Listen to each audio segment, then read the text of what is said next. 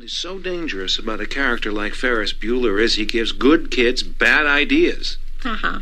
Last thing I need at this point in my career is 1,500 Ferris Bueller disciples running around these halls. He jeopardizes my ability to effectively govern this student body. Well, makes you look like an ass is what he does, Ed. Thank you, Grace. I think you're wrong. Oh, well, he's very popular, Ed. The sportos, the motorheads, geeks, sluts, bloods, wastoids, dweebies, dickheads. They all adore him. They think he's a righteous dude. I said it before and I'll say it again. Life moves pretty fast. You don't stop and look around once in a while, you could miss it.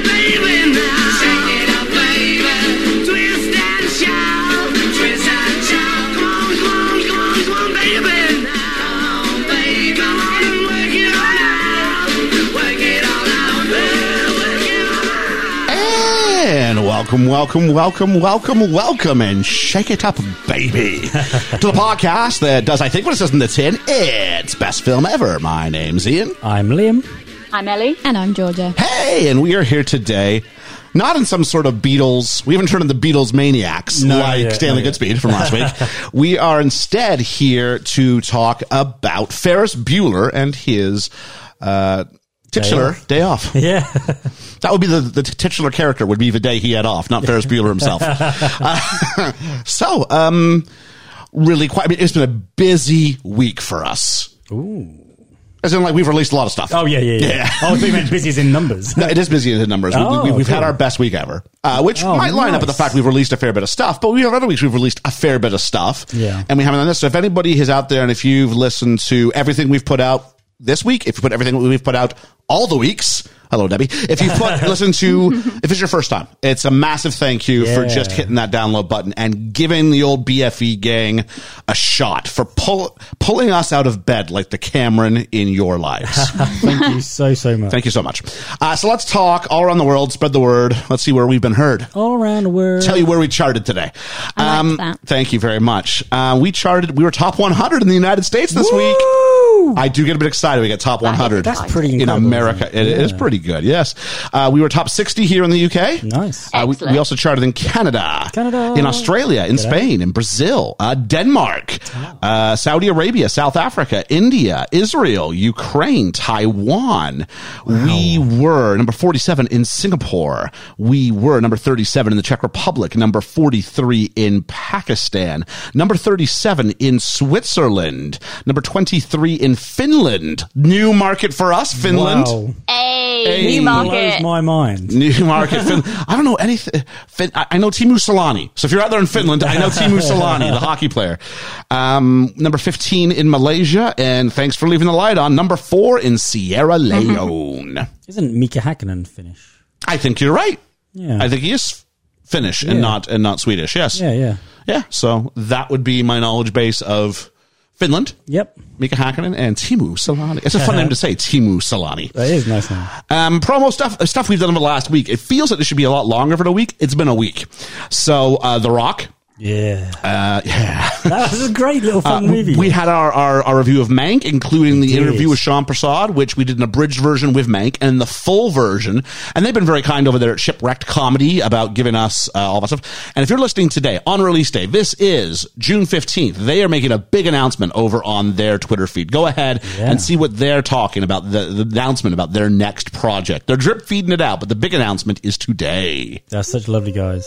They, yeah, yeah. so are. Sean was Sean was great. Gave us Sean- a lot of his Sean was time. amazing. Yeah, bless him. Um, also, uh, we have our first episode of Keeping It Low Key, which dropped as we record this today. low-key. Yep. Today, so that was good. That was on both feeds, uh, which means hey, you know, talking to Mickey isn't fully dead. and uh, also, we're recording after this. We're going to do our real, no, we're not doing a real roundtable. My bad. We're doing the BFE mail call Oh. Mail next call. up. Very excited about that. I can't wait to hear Russell Yeah. the Postman. Don't really know how it's going to go. no idea. No idea. Very we throw interesting. these things out there. I've and we seen the see how it Mm-hmm. questions goes. somewhat, but then I just kind of forget about them. Ethan's collating them. He'll be joining us for the mail call. Oh, good old Ethan. and then, uh, uh, if you haven't already, check out Liam on uh, How Not to Summon a Podcast. Yeah, that was good fun. Uh, I've got, geez, I've got some irons in the fire. I've got an episode with Carlo on Thieves Monthly Movie Loot, which should be out probably any day now. Any day. I will definitely make sure you know that. And I've just signed up to do another one, and we'll talk about that in the shout outs. Cool. So here we go. Busy, busy, Uh, busy. oh, one last thing. Real Roundtable. We're recording that next week. Get your top five Tom Cruise films Cruise, in. yeah. I've only got one left to watch, then I'm totally happy with the ones I've seen. Yeah. Yeah, there's nothing else. I'm never going to get to that stage, I'm afraid. There's nothing. I mean, there are ones that I haven't seen, Yeah. but nothing that I'm dying to see. And the one I want to see is very niche. I was looking at his back catalogue and I thought he'd done more. Oh, he's not a fair bet. Well, yeah, but I thought he'd done more that I. No, as opposed to Nicole, who felt never stopped working. Tom takes. I think because the types of movies that Tom Cruise does takes forever to promote, Oh, okay. and so you can't do one after the other because he doesn't Yeah. do small independent films, does he? No, and he always has his fingers in every single bit of pie. Exactly. doesn't he? And Yeah. if you do independent films, you can you- you're just an actor, so you go from one to the next to the next to the next. Yeah, yeah, and if yeah. Mm-hmm. one hits, then maybe you do some press for it. So such is. Uh, so that's all the stuff we've got coming up over here at the BFE or the Buffy. Buffy. we just had a Someone Buffy. say buffet. Buffy, the the the, The Vampire Slayer. the crap film slayer. uh, let's talk about some reflections. Who was in this film? and correct. Yes, she was. We'll talk about. Uh, Yeah, she was. let's talk about some reflections What? and corrections. Should we? We'll talk later. We'll talk. We'll talk. Uh, first off, let's talk about The Rock, directed by Michael Bay. Bay. Baby, uh, people were really uh, people really enjoyed that one. I really. I enjoyed really it. enjoyed that one. I had a lot of fun. We had a lot of banter As we on said, that. when Michael Bay's done right, it's a lot of fun to it. It is. Yeah, and it wasn't that we were making fun of. It was made fun of, but it wasn't like it wasn't like that ironic. It, like, if we did like you know Transformers three, we'd be just Yeah, you know, yeah. ripping on it for a different reason. Yeah, no, yeah, it was a yeah. lot of fun. People seemed to really react to Boys Night. But isn't it? Uh, but I got to hit this button, sort of. There's a mistake I think I made. I've actually got a couple of these. Uh, first one is, I mean, we talked about Nicolas Cage's best role ever and failed to acknowledge. Now, I've not seen it. You said you haven't seen this. I don't know if Ethan's not seen this or not. Leaving Las Vegas, which he does win an Oscar for. Oh, okay. No, I haven't seen Yeah, it. no. I've never seen it. Um, so I think I might have been Carlo who brought that to my attention. I'm going, yeah, I definitely hear you. Question I had just when I was re-listening to it, they've got radios, right? Yes, they have, It's yeah. the whole end bit where he's got to get like his sticks out and like hold them up, and then he Yeah. can go, "I've got, we've got the island over. I'm going to get the last thing. Okay, I've got them. I'm going to try and dismantle it. It's not very dramatic, though. Like, is it's it? not dramatic, but you could have you could if he tried to like radio, and of course that mar- if you tried to radio good speed, you hear bleep in the background. You're like, he's not vaporized, he's over there. I can hear my voice. Do you think the batteries ran out? Ah, maybe. uh, Griff said, uh, I never thought I'd say it, but hearing you say Cage being a Beatles maniac, uh, Bond in Goldfinger states how much he hates the Beatles. I'm calling that it backs up a theory that is based on an aging Bond. Uh, friend of the podcast, Dwayne Smith Dwayne Smith. says Liam and Ian, uh, Liam and Ian, no, that's all right. Ian and Liam and Ethan are doing an excellent job covering for Georgia. It just Oh. lacks that feminine touch, but then again, it is boys' night. To be fair, I'm usually at boys' night. And then he usually sa- he Um, then to be said, fair, I'm a woman as well. you weren't there either. "You weren't there last week." No, I know, but they're covering for both of us, surely, Oh. if we're lacking feminine touch. Thanks, Uh, well, Dwayne. that's a- I think, maybe I I think can- that's we a meant fair on point. The Dwayne, Jo- maybe Jo- on the, the next Dwayne podcast. Smith thing specifically. Well, Georgia had her time when she was mad at Dwayne. Yes. You can now have your time where you're mad at Dwayne and he has to apologize. Noted. Oh, there we go. So, uh, also says that Liam and Ethan are inventing a lot of new words. we did. Alcatraz and all sorts of I stuff. know. Uh, Russell the Post, he says, hugely entertaining episode as usual, guys. In fact, I'd go so far as to say it was fucking bitchin', Good lad. which uh, was obviously part of the It uh, was. discourse. Let's see. Carlo had forgotten about David Morse and said, yeah, he's, he's, he's good here. He says, Cage is good here, but he's way better in Leaving Las Vegas, which we talked about. Adaptation. I'll own that one. I've seen Adaptation. He's really good in Adaptation. Oh, not and seen I it forgot. either. He plays two roles. Really? Yeah, yeah. He plays twin brothers. Oh, cool. And it's a movie, uh, very like Mank. It's a movie about writing a movie. Ah, and the movie they want to write isn't the movie they thought they'd start writing. Oh, cool. And actually represents the screenwriter's process writing the movie that they're, that Nicolas Cage is in, which was supposed to be about something else. So they oh, it's Oh like my God. it's like Wow. nineteen Even listening levels. to you talking about Oh, this, I'm confused. It's so good. My it's mind's so good. blown. Probably probably eligible, I would imagine. Uh, Matchup Man, it said Ed Harris is great in everything he does, like He Ian is. said, Apollo 13, Truman Show, but also A History of Violence and Glenn, Glenn, Glenn Gary, Glenn Ross, neither of which I've seen. I hate the Truman Show. what? Anyway, uh, Dan Mackled said, "Am I wrong? I remember in a scene where Mason sees his daughter at the end of the film. Is there an extended version? I can't see. Am I alone here? Carlo thinks the last we see of a daughter is when the rockets are fired. I think we can all agree she needed to be there somewhere later than needed that. to, didn't she? And then on Mank, uh, Ethan was supposed to remind me to tell you not just about the male lead, but about the other female lead. So we said Kevin Spacey." We didn't mention who was supposed Ah. to play Marion, whatever her name was. Yes. It was supposed to be Jodie Foster. Oh, that'd have worked. Oh, I think safe. See, if you want that like China doll thing, I think Seafried's better in that. Mm. Like Jodie Foster, I'm convinced can do. Like somehow she would have made it work, and I'd be like, She- yeah. Mm. at first blush, I'm going really, okay, but maybe the script would be different. Maybe they give her more to. I don't I know. think that gave him more to do. yeah, That was because Jodie Foster. Like, She'd have- who- like, she'd have had the whole more. idea is you're supposed to underestimate this woman. Yeah, yeah, Who's yeah. underestimating Jodie Foster? But she's a great Okay. actress and could probably Yeah, make yeah, me yeah. believe that. Yeah, so yeah, yeah, yeah. I'm talking myself in circles here. um, Liam, we owe this one to you. There's a mistake I think I made. It's not your mistake. It's my mistake. Oh, yours is it? You asked the question. What do you have to do to get nominated for an Oscar? And we said, no, no, you can be released on Netflix. That's fine. No, no, we're we- we're wrong. Oh. Yeah, you have to be. So remember when we said it ran for a little amount of time, and that's why it had such a paltry amount. Yeah. you have to run for seven days in one of several uh, cities, several six eligible cities: Los Angeles, New York, San Francisco, Chicago, Miami, or Atlanta. If you run and release a movie for seven days consecutively in one of those cities, you are in, in that calendar year. Then you become eligible for an Oscar. No one tipped me off. I just went looking because I was Oh, looking for nice. something else for for something I'm doing at school this week about Oscar eligibility, and I stumbled upon this and went, "Oh crap! I got to come on the podcast and say I was wrong." Well, you know, we always correct ourselves. So when I say, "Hey, I appreciate everybody listening," Yeah. that includes me. so I picked up on that. Uh, Carlos says, "Never a great episode. Still halfway through the interview, which I'll finish tomorrow. But I will say that even though I was a bit lukewarm to the film, we can all agree that Charles Dance is fantastic, and the last act with a dinner rant and the monkey story is peak Fincher." And then, oh, who was it? I don't have the name down. If it was you, let me know. I actually typed down Conair twice. Got a hold of me and said, oh, it might have been your next your next favorite movie, I think. But let me know if it's someone else. Con it said Con Air was on just while we were passing through a hotel, and boy, what a ride! Cage's accent, nuff said, made us want to re-listen to best film ever. Oh. I think it was Hermes. I think I'm going to change my tone on that one. I think that was Hermes. So Hermes, if I'm right, let me know. I'm All Oh, I pretty remember sure in am. that film is his hair.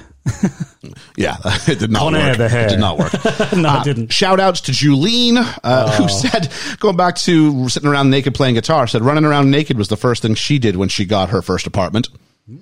I'm like, thank you for sharing. Yeah. Ah, hashtag Ian is always right. Hashtag toxic balls, which was the word she wanted in there. Film Effect Pod, that's where I'm going to be later in the week, in the month. I'm going to be on there June 28th. We're talking The Hateful Eight. Oh, Yeah, yeah. looking forward to that one. Yeah, yeah. Uh, Deborah Maria Ramos for all the love as always. Carlo, like I said, I'm going to be on Thieves Monthly Movie Loop very soon. He says he aced the Friends quiz, but stands by that I'm Chandler. I'm not Ross. I'm like, all right, fair enough. Yeah, I, I, I see more channels. He said even Chandler would think he was Ross. I'm like, all right, that's a fair bit of logic there. yeah, yeah, yeah. Uh, hindsight movie reviews for the love. Uh, Richard, friend of the podcast, Hey, Richard, Richard. keeps sending me all these James Bond timeline things. I keep trying to retweet them as much as he comes up. But he's, he's got lots of bum, facts. bum, There's a lot of bum, go- of uh, Goldeneye facts. You'd be surprised. Paul and Griff says Alcatraz. d- Uh, Alcatraz. uh, yeah, d- um, pronounced by in New Zealand. We learned is Alcatraz. it's like it's like aluminum and aluminium.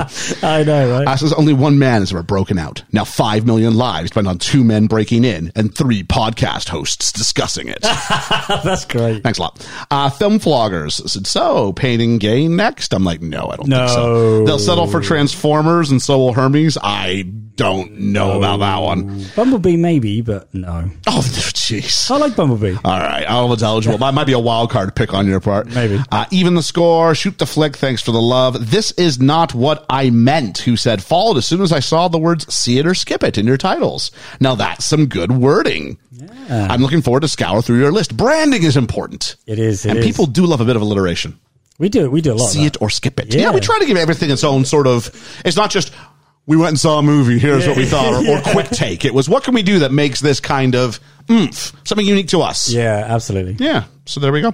I just think the podcast's got a really good name. I think yeah, I think you're right. Actually, I do. Uh, what I like about the podcast, I'll say this: we're maybe getting a little bit ahead of ourselves with the uh, mailbag thing. What if little known fact? Georgia came out with the name for, for the podcast. If people didn't know this, we were commuting to Chicago. I think not the not not the city, but rehearsals for a show. and I had an idea for a different name, totally. And this is so much better. and what I like is that we don't have the word film first. Yeah. There's a lot of film. and No, that- hey, if you got to film something podcast, God, God bless you.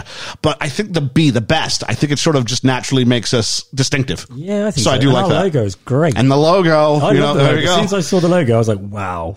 Uh, this is not uh, this. Sorry, uh, Meg, who said, "Will you guys be doing weekly reviews of Loki on Talking the Mickey?" We will, and we've released our first one out today. Yay. So follow that for the next five days.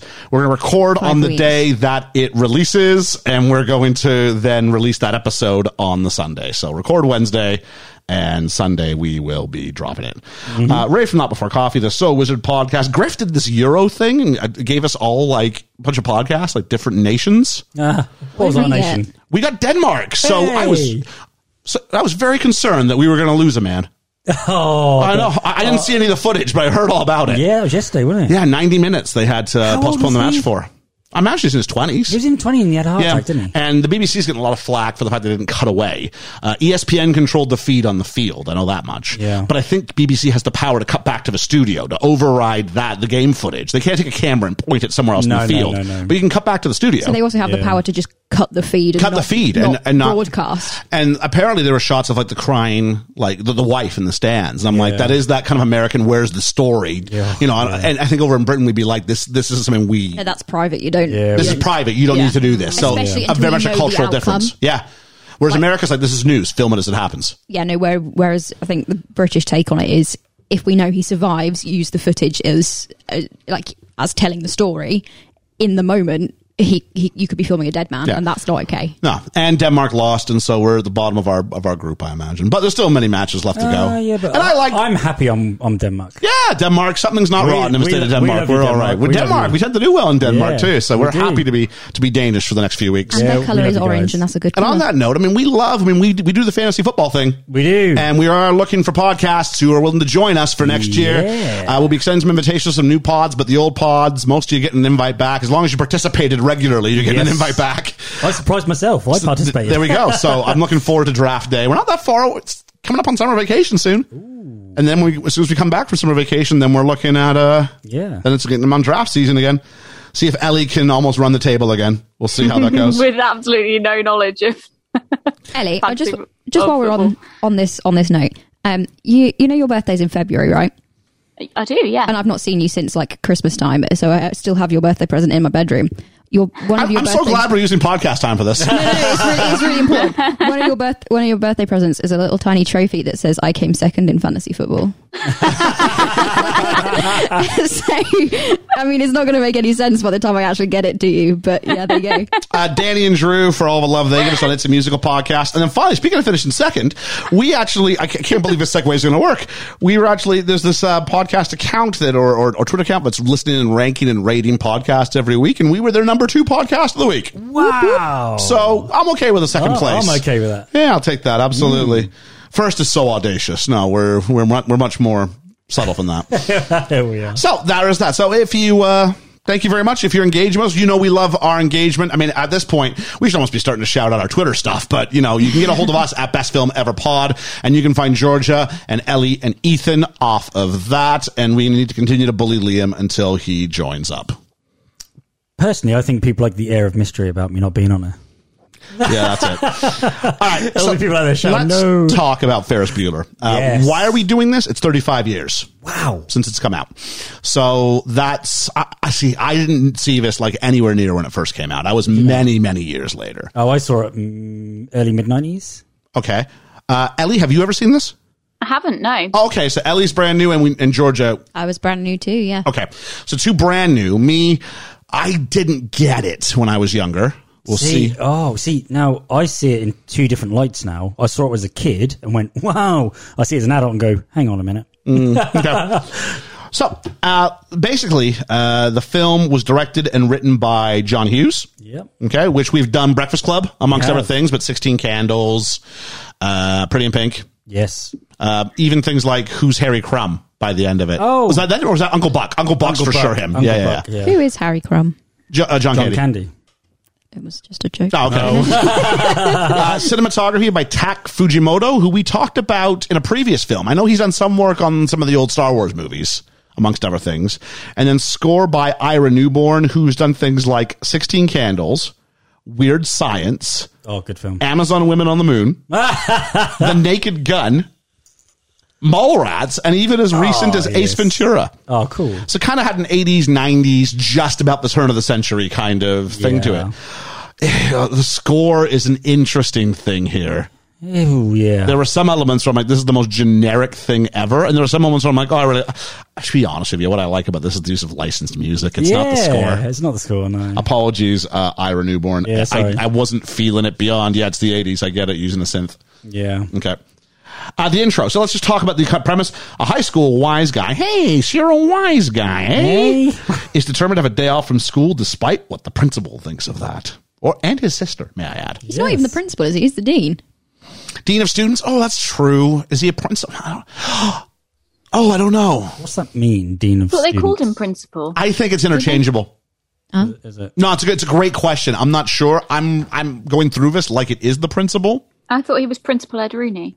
Yeah, I did say. We also it don't does know say who- dean of students on his on his on his Yeah. door. Yeah. Also, we don't know who was older out of the siblings, so I'm just chalking this Well, up we'll to talk about that. yeah. things that it doesn't explain. So, Ferris Bueller's Day Off is a 1986 American teen comedy film written, co-produced, and directed by John Hughes about a high school slacker who skips school for a day in Chicago with his friends. Hughes wrote the screenplay for this in less than a week. You can tell.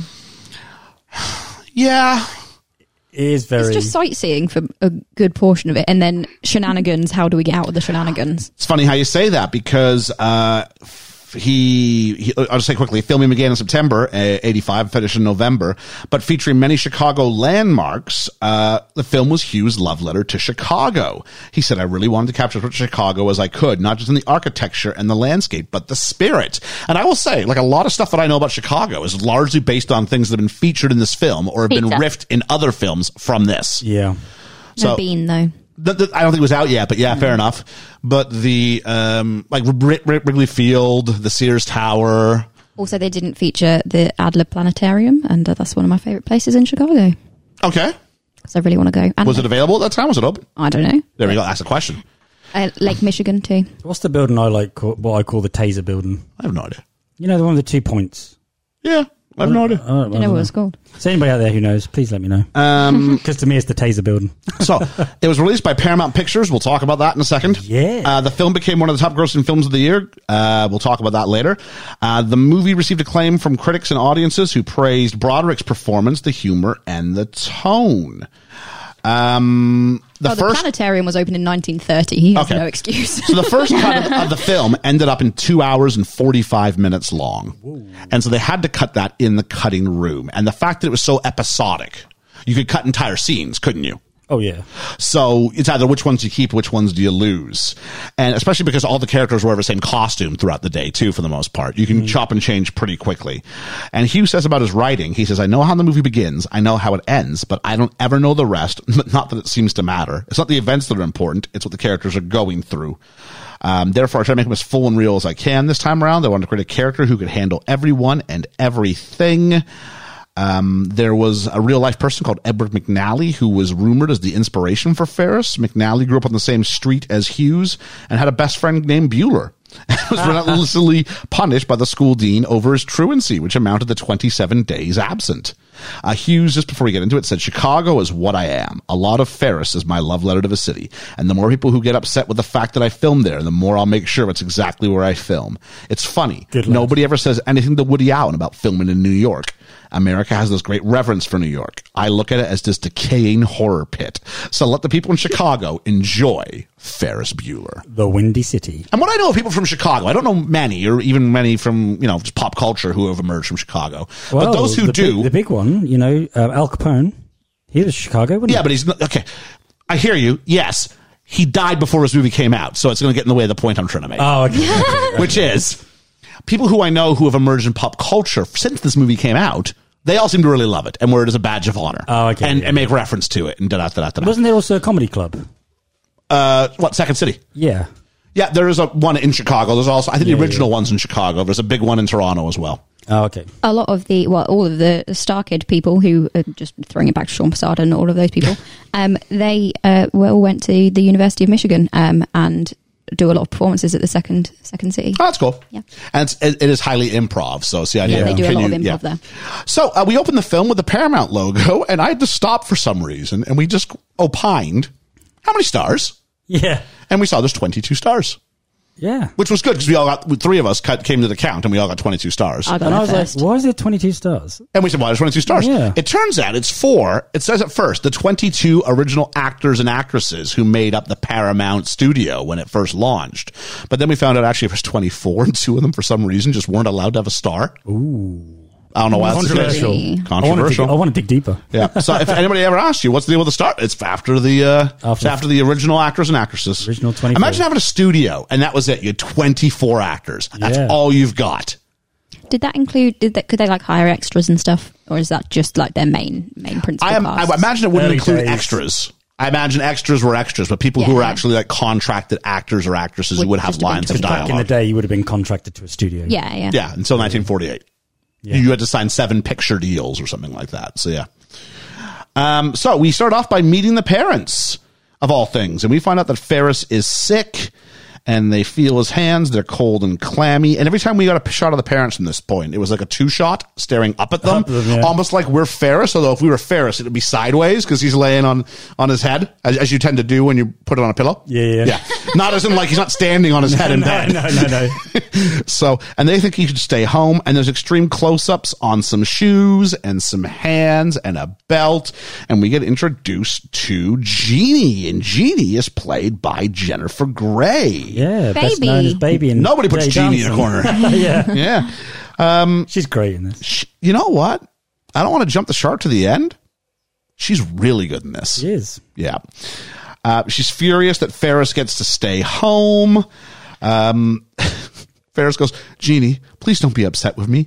You've got your health. Be grateful. And the whole time he's winking at her and smiling. so we're in, I mean, we doubted him from the start, but we're really course. in on the inside here. And uh, the parents are like, "Will you just take care?" The mom's like, "I'm going to come home and check on you at some point." The, and that's kind of how our day is set up.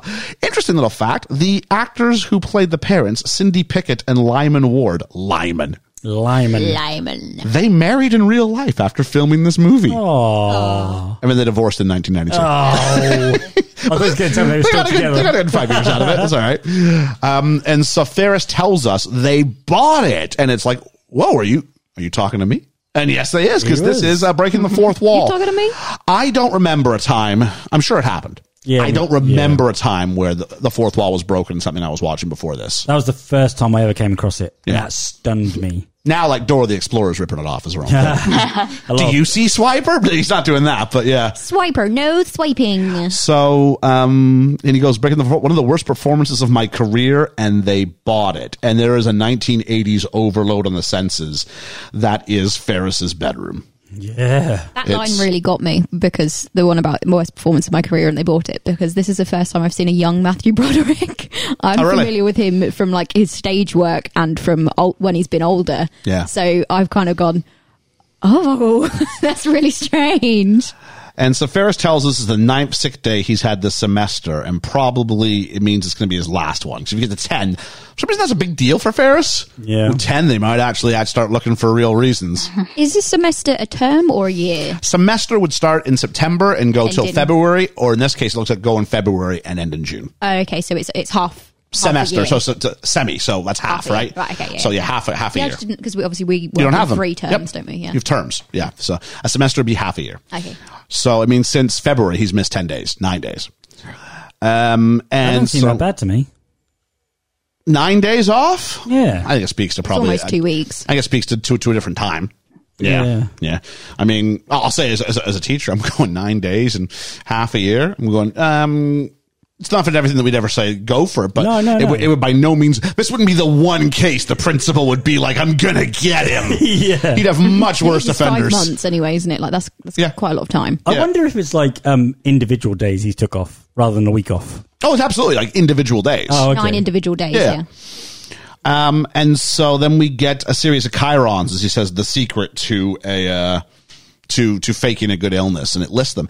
And it lists them because originally uh, this was too flat and not funny enough, according to John Hughes. Okay. So they added the um, the The Chiron. the chirons in, in for later effects. I guess it would have meant in post they would have like moved him a bit more to the side To by be cropping fair- in. I really does like look good. Chirons. Yeah, me too. Yeah. Is it was something we haven't seen. Yeah. And so it takes this thing that feels like a movie and then turns it into a defiant how to trick your parents instructional video. I You know, was this is a confused. YouTube tutorial before they existed. I was confused because he had check boxes that had crosses in and also ticks, and I was like, "Do you need both?" I did not notice that, but there you go.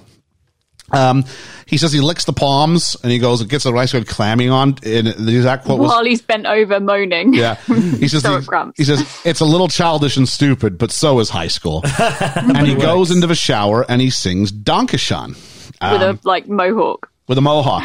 uh, Donkishan is heard four times throughout the movie when Ferris sings it in the shower, when Ed sings it, Ed Rooney after ringing the doorbell, when Ferris lip syncs the Wayne Newton version of the parade, and Jeannie sings it while walking down the stairs at the police station.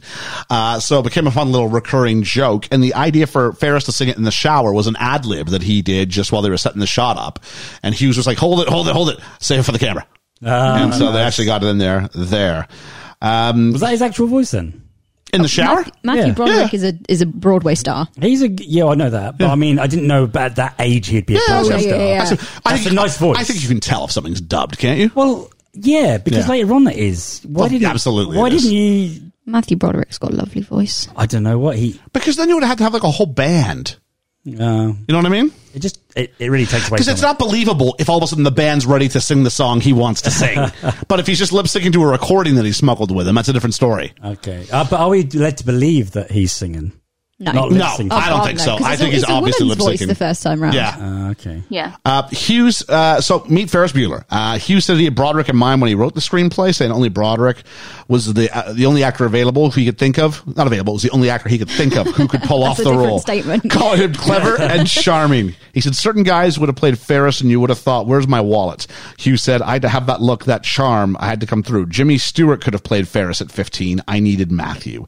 Alan Ruck later told the AV Club that Anthony Michael Hall who plays the nerdy guy in the Breakfast Club. Yes, he does. Was offered this part. As much as I'm not a fan of Matthew Broderick in general, um, Anthony Michael Hall could not have done this. He didn't have the chops really. He didn't have the charm for this. No. He wouldn't have been like he could have been Cameron. Yes. yes yeah, he- yes, there's yes. no way he could have been Ferris. No, no, no, no, no. Um, other actors who were considered for the role included Jim Carrey, Really? John Cusack, Yes, I can see that. Tom Cruise, Nah. Michael J. Fox. Oh, I can see that. Michael J. Fox totally could yeah, have done yeah, this. yeah, yeah, yeah. Yeah. it would have been re- like almost too much charm. like he's He's- such he's a Back to the nice Future guy. guy, yeah. Yeah. Yeah. yeah, Yeah. He's such a nice guy. But he wouldn't have been good at the bullying bit. Of Maybe the not the game. slimy bit. No, 'cause he's got to be a bit slimy too. Yeah, yeah, yeah. Oh, he And can so- do slimy as well. Can he? Can he? Okay. Yeah. So Hughes personally developed Ferris's bedroom, mirrored mostly on his own bedroom. Imagine that. Uh, Hughes said the room was a disorganized series of pop references and other things because it would represent Ferris's mind. And then we meet in the greatest, I don't know if it's a cameo, but in the greatest, like, small performance that we're liable to see this summer Ben Stein as the economics teacher. Anyone?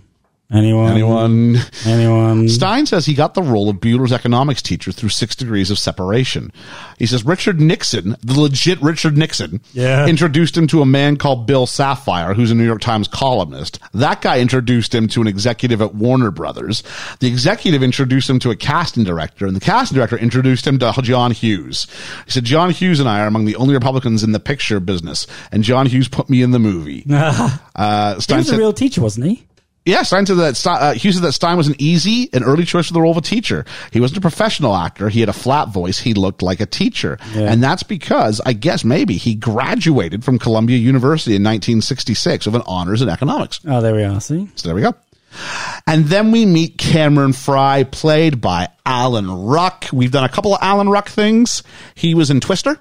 Yes, he was. He was one. Of, he was the one of the very supporting characters who was like driving around with them. Yeah, only support. Oh, what the support. wacky! The, He, he wasn't the guy who was like food. it No, wasn't but- him. No, no, No. no. There's support and then Yeah. there's support Yeah, support. yeah. He was the support support. and we also saw him in Speed. yes, on the bus. Yeah, he's like I- Oh, the yeah. one. Doing the tourism. Is one where Keanu Reeves goes, "Fuck me," and he goes, "Oh darn." the The airport. Yes, I've already been to the airport. I did have a moment in this, and I have checked, and I'm not the only one that thinks this, where I got really confused and thought it was Ed Norton. Really? Because I used to mistake Alan Ruck with Barry Bostwick from Rocky Horror. Yes, I could see that. This guy could totally play Brad Majors. yeah, yeah, yeah. Yeah. Yeah, So- no, I, I started Googling something about it, and like it auto filled it with what I was thinking. Like, I'm definitely not alone in thinking they look the same. And I had to realize they weren't the same people, Barry Bostwick and Alan Ruck, when they both ended up on the same TV show. I'm like, oh, you're clearly not the same people. It was called Spin City, starring Michael J. J. Fox. Fox. There we go. Come full circle. yeah. Um, so, according to John Hughes, Cameron was based in large part on a friend of his in high school, sort of a lost person. His family neglected him, so that he took that as license to really pamper himself. When he was legitimately sick, he actually felt good because it was difficult and tiring to have to invent diseases. But when he actually had something, he was relaxed. Apparently, the original person offered this role was Sean Penn. from The Breakfast Club, Emilio Estevez. Emilio Estevez. Hey. He could have done it. Yeah, he could have done it because we s- you remember, remember the big scene where he's like all, all the pressure his dad puts on him as a wrestling coach. Yeah, but I'd have been do- he with Alan Ruck. You, you I'm not feel- saying Alan Rock's not a better choice. No, I'm no, saying, you but he feel- could you have done feel this. Sympathy for him. Oh, I- more. oh, I totally He- could feel he- sympathy he's for down and trodden. Do you know what I mean? Where Yeah. Emilio Estevez is down but not trodden. yeah, but that's a different role. So You know what I maybe I mean, I'm not saying it wouldn't be it wouldn't be difficult for him. Well, it wouldn't be different because you want to think of him as sort of a tougher guy, Yeah. and not so much of a victim. But I think Emilio can act. I do like Emilio. I do like Emilio. and wouldn't it be great to have the brothers in there? Oh, jeez, I didn't think about that. Yeah. Um, so uh, Rock had previously auditioned for the Bender role in The Breakfast Club. That would have been hard. Uh. Yeah. Although I think Rock can act. I do. I really do. Um, When he yeah, but he doesn't look the part. He doesn't does look the part. Like even when he wears that hockey Uh, Yeah. jersey, you know, it's just posture. Like I know it's part of the acting, which I talk about a lot. But he just looks like tall and lanky and kind of like not men. Like like Yeah. Like Judd Nelson's a man. You know what I yeah, mean? Yeah, he is. Yeah. Scary. Like, Oh, he's got looking. gr- he's got like legit gray hair, I think, and he is scary. There's a menace there which I don't see in uh, Alan Ruck. Uh, but uh, Hughes remembered him and cast him as Cameron Fry. According to Hughes, the character of Cameron was largely based on a friend of his. We talked about that already. Uh, and so Ruck was a little bit worried uh, that he wasn't going to know what was hip, what was cool, because he wasn't that kind of a guy. But then he thought, well, I was in high school. I wasn't that kind of a guy either. So I'll probably be okay. Uh, Mm-hmm. And he'd so, already worked with Matthew Broderick before, though, hadn't he? yeah, Jays, you know a lot of things about this one. Yeah, Biloxi Blues. They've done it on Wow. stage and film. Yeah. Do you copy my notes down there No, no, somewhere? no, no, Jeez. no. It's just things I've picked up over Well the done, years. you. Uh, Should have got Liam to do context this week. I, I think so. I think so. Uh, my next note literally is Ruck and Broderick had previously acted together in the Broadway production of Biloxi Blues. Sorry, dude. No, you're great. Uh, Cameron's Mr. Peterson voice was an in joke imitation of a director of that thing, uh, Gene Sachs. That's funny. So yeah. Uh, he said he felt at ease working with Broderick. They often uh, crashed in each other's trailers. He said we didn't have to invent an instant friendship like you often have to do in a movie. He says we were all, you know, we were friends. Yeah. Uh, If you want to know about friends, Listen to our go, podcast. go ahead and check out our theater skip it on the Yeah. Friends reunion special, starring neither Alan Ruck plug, or Ma- plug, Matthew plug. Broderick. No. Did either of them ever make it into Friends? Matthew Broderick is. I wanted to think I'd say. oh, Broderick made it in. I I think don't, he like- did. I like to think he did. I don't. I'm not. I don't know for sure. Maybe George will look that up. Yeah. Uh, Hughes also plays tribute to his childhood hero, Gordie Howe, with Cameron's Detroit Red Wings jersey. Uh, Gordie Howe said, I sent them the jersey. It was nice seeing the number nine on the big screen. And he was the.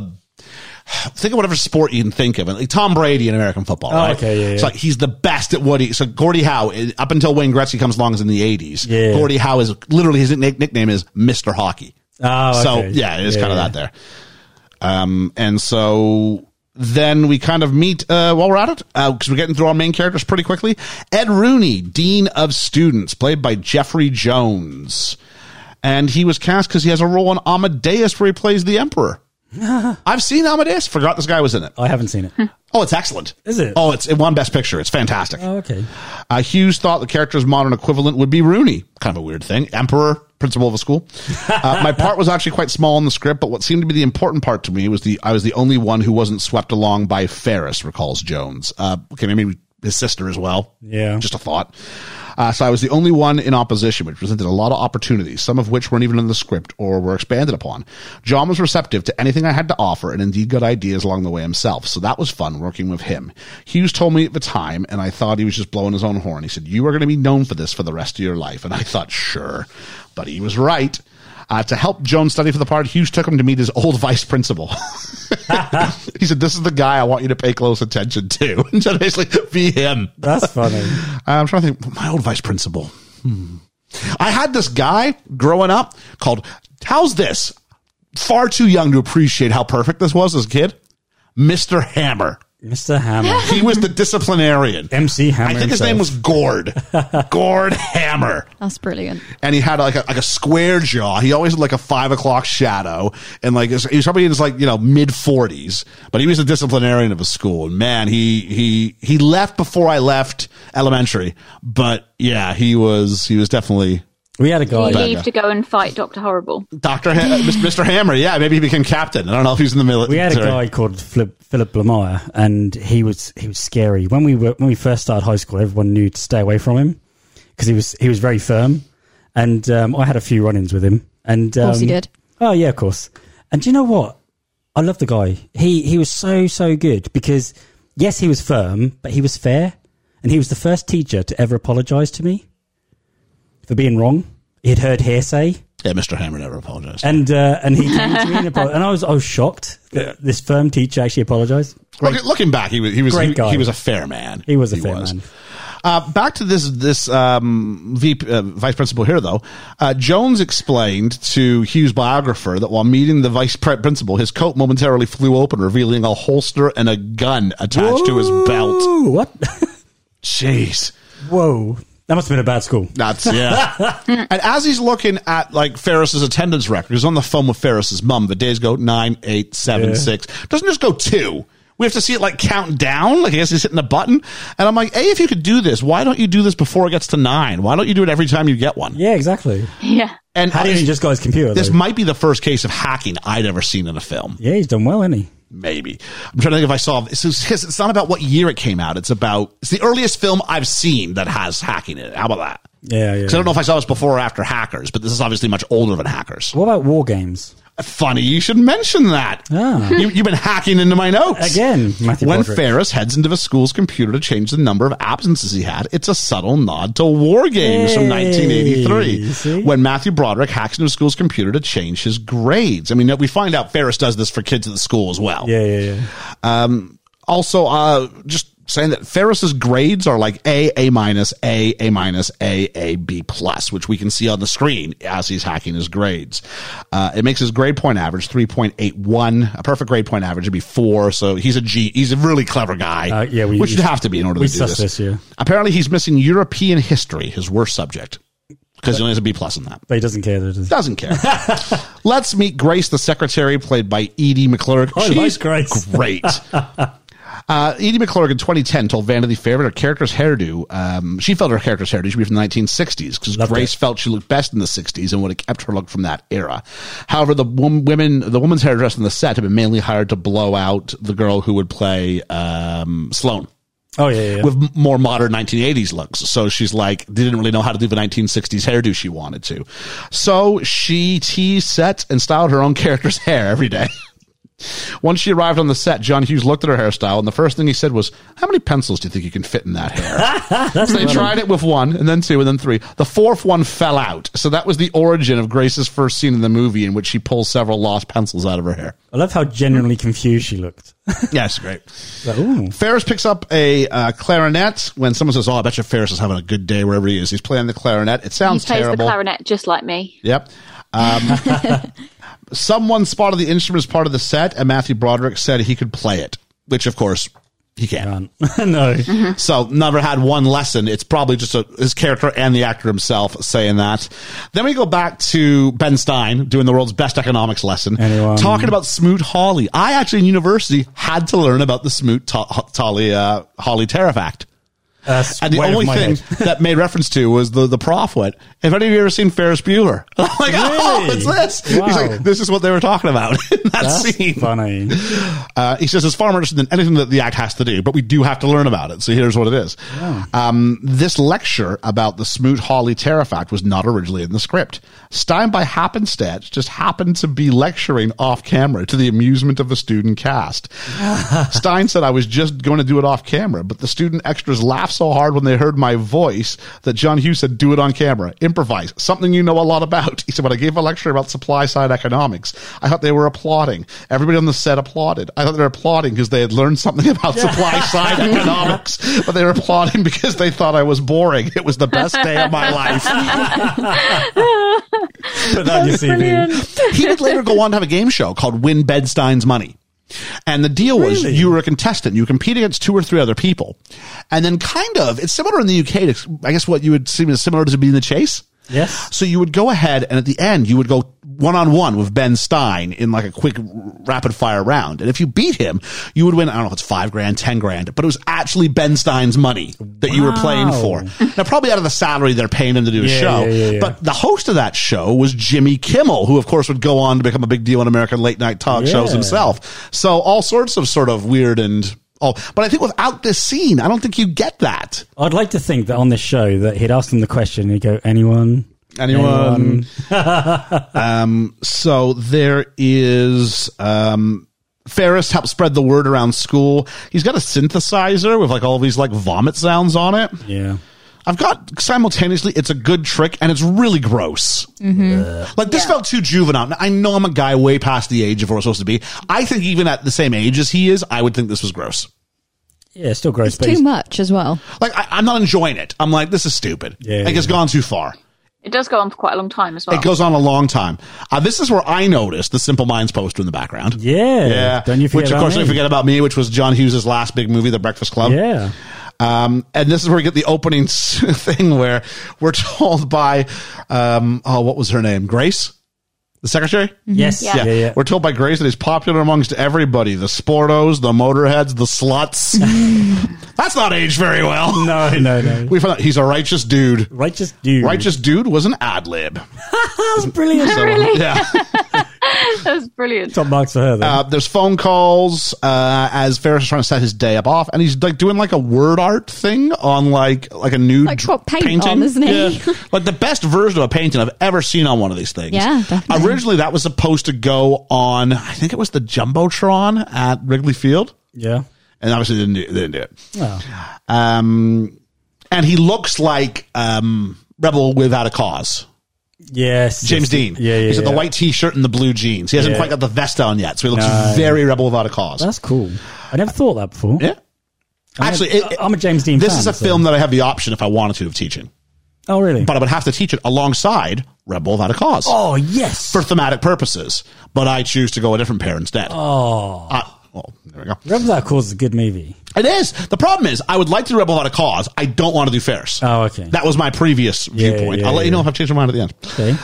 Um, and then we meet uh, Cameron's, and he's going, Cameron's probably trying to figure out if his car fare, if he should come. And then we cut to Cameron having like a, like an existential crisis in his beat up Mm-hmm. little car, trying to figure if he should go.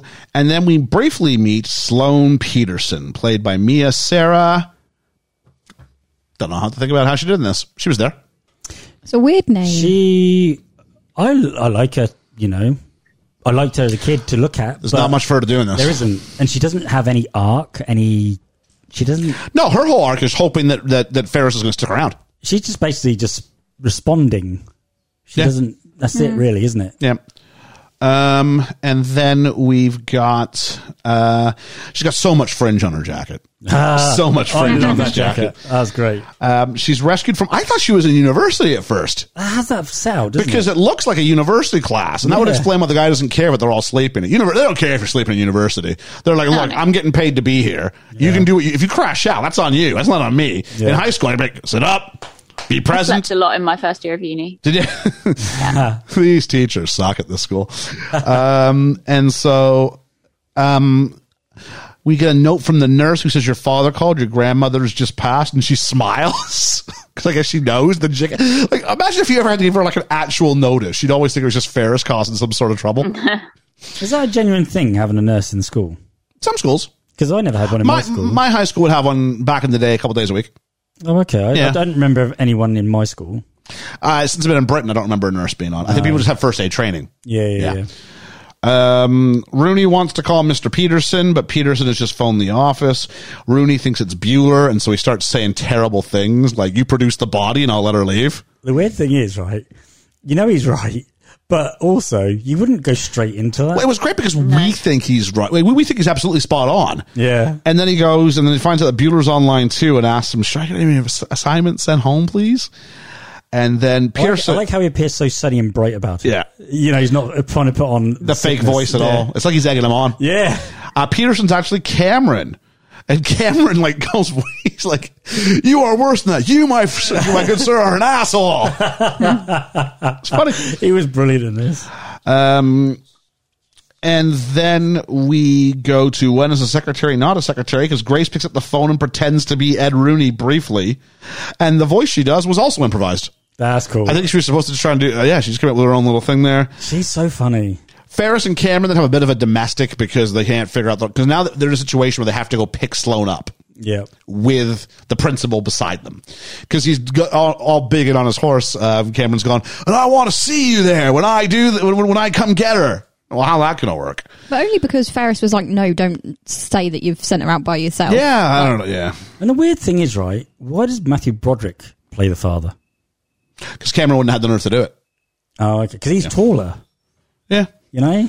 And he'd, he'd have done the voice. Because the voice was different. There is a great shot where Rooney is trying to make this 10 minute window he's been given. He's running down the corridor, but then every time he goes past a room where the kids might see him, he has to stop and walk. Brilliant.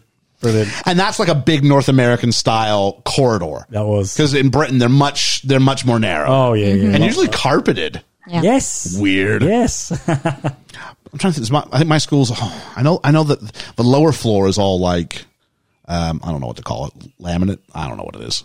Well, do you know the weird thing, right? In my school, my high school, when I was a, um, at high school, um, we didn't have lockers. We just had coat pegs. Yeah. the cor- Lockers are very down- North American. Down down the corridor, yeah. My school doesn't have lockers. Oh, okay. Uh, actually, no. My high school did for for the first few years I was there. Mine did as well. I, don't, I remember when they had. f- I don't know. You used to always. It was great because you used to like find out what locker you were, and then you could also like after the end of your first semester, you like trade who you were with because after a semester, you know they give you your your lockers based on where you are first lesson, first period. Um, Oh, okay. But then after half a year, your your timetable would change. Yeah. So you would then have to go ahead and go. Oh, where do I? You know. So you might go ahead and work out a trade with someone or a three way trade. I need to be closer to here. You need to be closer to there. Or you might be like, where's you know maybe I want something that's close to the bus where the bus comes in. So as soon as I get in the main doors, I can throw my stuff in the locker. Or you might go, I just want to be away from all the idiots. So there's, there's, there's a lot of grade nines around here.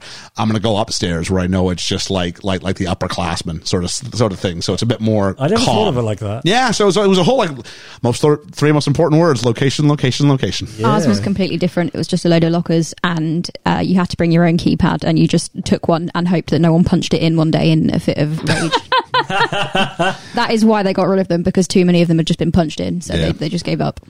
Um, and then we uh, Ferris talks Cameron into borrowing the car. Let's meet the car. Oh yeah! Let's talk about the song Bum, bum, first. bum. John Hughes personally selected the songs for the film. He wanted them to be something obscure to a typical movie-going audience. That's why he chose that you know obscure band called the Beatles later on. Uh, feeling that he wanted something everybody in the film to feel new. Uh, for example, the song heard when the Ferraris revealed for the first time is "Oh Yeah." I've heard that a few Liam, times. do you know Go on. who the band is? No. It's the Swiss band Yellow. Y E L L O. Yeah, yeah, yeah. No W. Uh, the song was not a hit after its first release, but after its inclusion in this movie, it made it rapidly popular. Uh, since then, it's been used in dozens of other was movies gonna say, and I've heard it in other series, movies. often resu- in scenes resu- featuring a desirable object or person. So Yes. typically, girl in bathing suit coming out of water in slow motion. You get, oh yeah.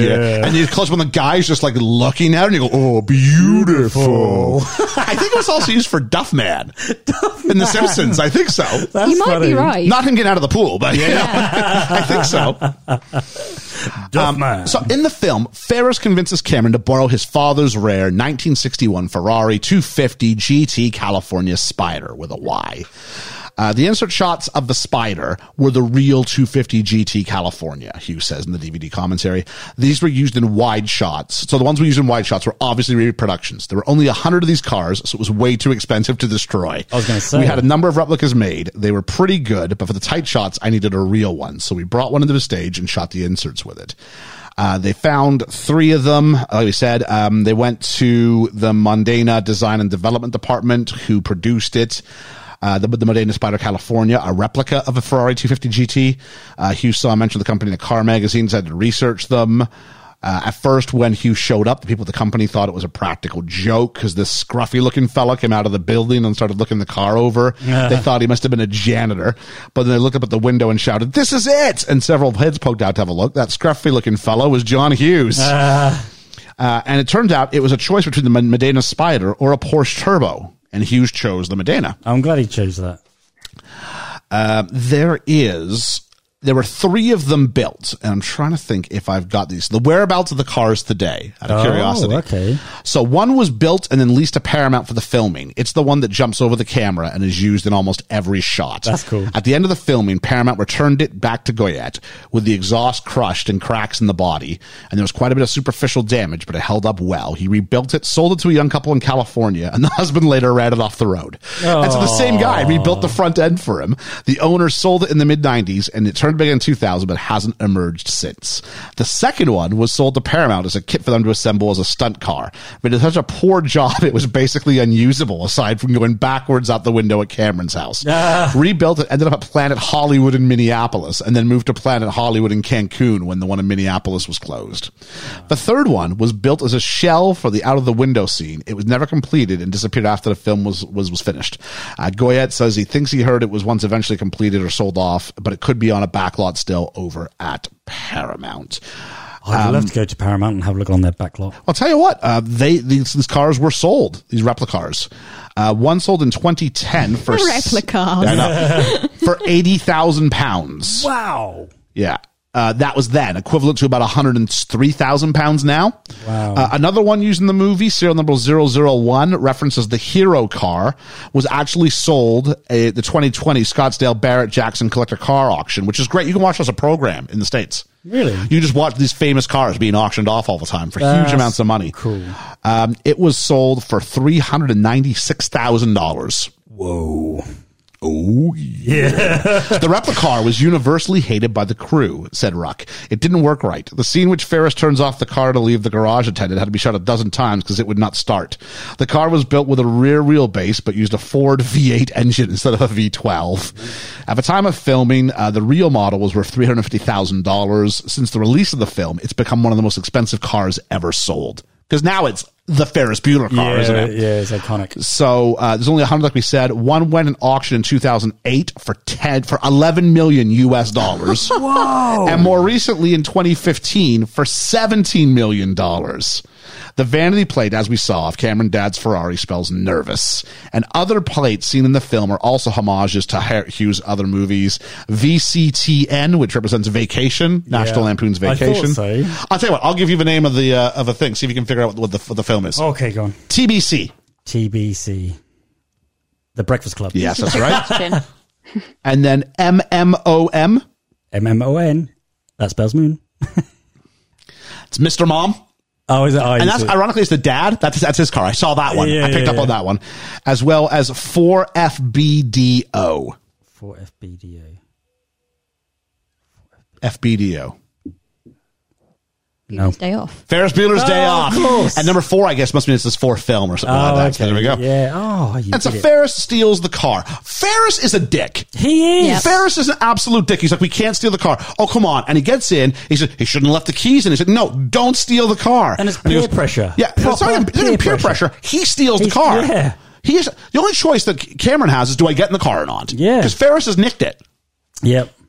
Yeah. I'm not a Ferris Bueller of a character. Yeah, I know, right? So, um, let's talk about Sloane again for a little bit more. Um, Sarah, who played the role, surprised Hughes when she Yeah. auditioned for the role of Sloane Peterson. Uh, it was funny. He didn't know how old I was. Uh, I'm not going to finish the rest of this uh, statement because it's going to give away the age game. But Mm-hmm. someone else had wanted to play Sloane. Uh, but uh, and that someone would have been well. We talked about Anthony Michael Hall, who's the other big one he always cast in those movies. Demi Moore. No, Oh, oh, oh, The oh. Breakfast Pretty- Club, Pretty in Pretty in Pink. Pink. Yes, Yeah, come yeah, on, who yeah. is it? Um, um, um. Oh, my head's gone. Molly Ringwald. Molly so don't look Ringwald, at me yeah, for yeah, names yeah. of actors. That's not a good. So idea. Molly Yeah, Ringwald Timmy wanted to wasn't- play Sloan, but according to Ringwald, John wouldn't let me do it. He said it wasn't big enough for me. Um, John Hughes said that Mia Sarah wins the role because she had elegance. She does have There that. was an elegance to her. She seemed there older was. than her Yeah. than her character's years. Maybe I thought she was a university student. It turns out she's a year younger than them, not a year older. yeah. So, um, and then she goes out, and uh, according to the original script, Sloan has a brother, and her father left the family for a 25 year old bimbo. Uh, Um, and she walks out front and then says to the principal, I guess that's my dad, which actually works on two levels. 'cause she's like, I guess that's him. And it's Ferris in this like jacket and hat and glasses, which apparently are visible. And if you look at the early uh, shots in his room, And how how much does he look like Inspector Gadget? he does. Right there, and he plays him later on, doesn't he? And then she walks up to, to dad, figure quotes, and they start like making out. Snogging his face off. And it's- Oh. uh, all the principal can say is, so that's how they do it in their family. I don't, I, I, That's giving it away. You've That's gone what- all this. that's really creepy. That is very creepy. Yeah. You've, you've gone all this way Be on to the do phone to this. social services. Yeah, yeah. So we get in the car, or they get in the car, and they ask, "Well, what are you? What are we? What are you going to do?" And uh, Ferris goes, "The question is, what? Are, what are we?" The question is, what aren't we going to do? And he looks at Cameron and says, if you had access to a car like this, would you take it home right away? Neither would I. Now, he's promised Cameron, we're going to get her and then we're taking the car home. Yep. Dick. Uh, we see a Pepsi can that says, save Ferris. There's a lot of Pepsi pro- product placement here. There's loads. I couldn't find anything specific, but there had to be a deal made here. I think so. Yeah. Um, and then um, Mr. Rooney is talking to someone. I think he's trying to get ready for trying to track down the funeral home or anyone, a number of things. And he goes, I did not achieve this position I have by leaving my cheese in the wind. Ad libbed.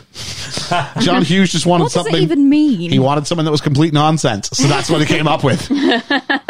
Uh, in Chicago, um, he- Ferris is wearing this like ugly, almost like a before Beret. before Kangol hat, Kangol hat. It's yeah. a beret. Yeah. Uh, and then Alan Ruck's wearing like a flat cap. Yeah. And I'll tell you what, like, like Al- Cameron's costume is like clashing all over. He's wearing khakis, a red hockey jersey, and this other red flat cap. It's not a good look. he's I know not he's not supposed supposed to to, be. but Yeah. s- oh, it just was jarring. uh, John Hughes hated the beret, Yeah. loved the flat cap. Yeah, I didn't like the beret either. Uh, they give the car to the garage. Says, please be extra careful. They give him five extra bucks, and they go, "Don't worry about it. We're professionals." And then, as we see our three main characters walking towards us in the foreground of the shot, we see these two guys from the garage peel out and drive the other direction in the Ferrari. Do you know what, right? This surprised me. Amount of times I've seen this movie, and all I ever remember is the first guy. I just remember one guy taking it, and that's him I always remember. He's the guy with the dialogue. The other guy doesn't Yeah, really have much. Yeah, yeah. he's also he's also a very uh, defined look, isn't he? He is very. And so. Um, He looked very shifty. Mom comes home and Ferris avoids this by having a snoring machine set up on a pulley system. My question for Georgia is this, because you're a big fan of The Office. Mm-hmm. Do you remember when Michael Scott tries to do this same thing and he references Ferris Bueller? No. Oh, he no. does. And I, f- he goes, now if we're out playing hooky, people would just think we're sleeping. And someone went, why would you want, I think it's Oscar goes, no, not Oscar, it's Stanley goes, why would you want people to think you're asleep at your job? I re- did really appreciate though that you when he's first talking us through how to um, have a day off. He's you can see him playing with a bit of string and a trophy. Okay. He's, that's what he's doing then, and obviously that's the that's There the it door is. mechanism that he strings up. Oh, so he sets it up and we Yeah, get the yeah, payoff later. But I call bullshit on this because she opens the door, and so you'd see the string pulling everything in the weight. It does assume you have like no, or what do they call Peripheral that? Peripheral vision. vision. Yeah. Yeah. That's stupid. Uh, that's, my, that's my line. I know. Uh, we go to the That is Sears my line. Tower, the world's tallest building, and it was at that time. Even though the CN Tower was taller than this, the CN Tower doesn't count. Is that the world's at the time was the world's tallest freestanding structure because it doesn't have rooms all the way up. Oh, okay. It's just got like a big amount of space and then some floors at the top and then a needle. Whereas the Sears Tower is is rooms and and, and like stuff Yeah. all the way up. Oh, okay. So um, the shot of the street looking down from the Sears Tower was done by the second unit crew because the cameraman got sick because he'd be held over to side to get the shot. That'd be cool. And in this part, Cameron says, "I think I see my dad." And the original plan was that there'd be a character playing his dad who you would see. In other places throughout the city, I guess the same gag they do Oh, with okay. Ferris's dad, Yeah, but with a yeah. second character. No one worked. because I think this would have to be funny, but we're supposed to think of Cameron's dad as like this menace who we've Yeah. never seen. Yeah. So I think you're right. Um, they go to the Chicago Stock Exchange, and uh, Alan Ark does a little Three Stooges Yeah. sort of stuff. Ferris proposes because, of course, he does. Yeah. Because he's so wacky. Uh, they go to the restaurant and snake a reservation, and it's basically the same trick they played with the phones at the school already. Yeah, yeah. They get a bit snooty. Uh, sorry, the, the waiters get a bit snooty, and they want him to leave. And he goes, "Leave! You're not. You're not Abe. Leave! You're going too far." And he goes, first off, there's no such thing as too far." And I'm like, "You're just you're you're an ass to everybody." Yeah. Oh, he's terrible. Um, Valine Ferris says in the bathroom at the French restaurant about Cameron's house being very beautiful but very cold was supposed to be said by Allison, played by Ali Sheedy in The Breakfast Club, regarding her home life. yeah. Oh. It's very beautiful, but it's very cold. Yeah. Which would make sense for that. Yeah, yeah, yeah. Uh, Ferry barely misses his father in the bathroom and at the taxi. There's a severe issue of characters who should have gone to Specsavers in this movie. Yeah, they should have done. Because the And their number of reaction- characters who should have seen each other or see them and don't react to them And their reaction times when they do see are them, so delayed. so delayed. Yeah. So yeah, uh, then we go to the restaurant. Oh, sorry, about the restaurant. The restaurant where Ferris and the company go to eat is the same one Jake and Elwood terrorized in the Blues Brothers. That's cool. And the same restaurant used in St. Elmo's Fire, where Kirby waits for Dale. Yeah. I don't know what that means. I haven't seen St. Elmo's Fire. Good song. Good song. I That's know Oh, that how one. much was a good film. Well, it's like, well, it's the Breakfast Club, really, with um, just going to college. Is it? Okay. yeah. Uh, Jeannie meets Grace, the secretary, and she wants to know what the principal is. He goes, she's uh, out on personal business. So what does that mean? It means it's personal. It's none of your business. And then she storms out, and Grace goes, what a little asshole. Yeah. Funny. Just saying. Just saying. Just leaving that be. Yep. So we go to the arcade, and uh, by we, I mean uh, the principal, Rooney, and he sees, I don't know how he thinks this is Ferris. Even me, from my very limited. Yes. This does not look like Ferris. No. I thought it was going to be some, some other. It turns out, rather than be some guy, it- it's a girl, Which you're supposed to. which let is believe. rough when he's just said, Your ass is mine. it could be interpreted a couple of different ways. And then the next scene, he's getting a slice of pizza and just misses Ferris catching a foul ball. Yeah. I mean, that was. And Rooney goes, What's the score? And he gets zero zero. goes, Who's winning? And the guy rolls his eyes and says, The Bears. That's funny because the Bears are not a baseball team. The Bears are Chicago's American football team. so it just shows on what. So it's like this weird thing where Rooney's trying to like appeal or like, you know, find commonality with his like fellow man. See, I wouldn't have got this. I wouldn't- Yeah, I wouldn't it have is got one of those reference. things, yeah. Yeah. And then we go to Wrigley Field, which is featured in two interwoven and consecutive scenes. We talked about the one at the pizza joint, uh, but we also see um, that he they're there in left field um, inside the stands in, in Wrigley Field. Ferris flexes his hand in pain after supposedly catching the foul ball. During the scene, the characters enjoy the game and joke about what they would be doing if they had played by the rules. All of these were filmed on September 24th, 1985, in a game between the Chicago Cubs and the Montreal Expos. Hey. They no longer exist anymore. Oh. Montreal Expos. That's a shame. Montreal Not like Oh, Expos. a, a bear or a wolverine or a But an expo? tiger. What's an expo? An expo was named because Montreal hosted the World's Fair, also known as Oh, I was, Expo. I was going to say Tony Stark Uh, doesn't. I Yeah, know- it's like- it's like well, I the know- Star Expo, I know yeah. what an expo is. No, but no. I just didn't know. It just didn't seem to. It was just named. I think it was the idea that Montreal had arrived on the world stage when they were the first Canadian city ever to host the World's Fair. Yeah. In '76, they'll become the first uh, city in Canada ever to host the Olympics. Ah, okay. And so Montreal, it looked like it was going to be Canada City on the international stage. Now, I think that's obviously they've been passed by Toronto in that Yeah. regard. And it's not even close anymore. At the time, it, it was quite. And so Okay. Montreal seems like it, it had won. And so they sort of embraced their place in the world stage by getting a professional baseball team and naming it after that event, Right, which makes okay. a lot more sense in Toronto, who named their basketball team after the Raptors because Jurassic Park was popular. and it's got nothing to do with the Brilliant. local That's- community. That, that is Yeah. brilliant. I prefer that one. That's the problem when you let people like vote. yeah, because we got Boaty McBoatface. Didn't That's we? exactly it. I like Barry McBoatface. So um, we have this. Um, during the 85 season, both the Braves and Expos wore powder blue uniforms during road games. And so it's impossible to see that the game on the TV is not the same as the game they're at. Because one team's in powder blue, but they're two different teams. yeah, So that's pretty good. that was pretty good. Um, swing butter. On October 1st, 2011, Wrigley Field celebrated the 25th anniversary of the film by showing the film on three giant screens on the infield. That's cool. Go on, 50,000 people in Chicago to watch. I, I would have done that. If I was around, I'd go see that. Hell yeah. Yeah. Uh, Rooney goes to the Bueller house. I mean, this is clearly where he's overstepping his bounds. You phoned, even showing up now is harassment. Yep. Yeah. Yeah. Uh, the intercom uh, trick, and he s- sort of has this Ferris thing signed up that when you, hey, can we just talk about how rich Ferris's, Ferris's family is? Yeah. This But- is one of my biggest issues with the film. Is that where where is he getting all this money from?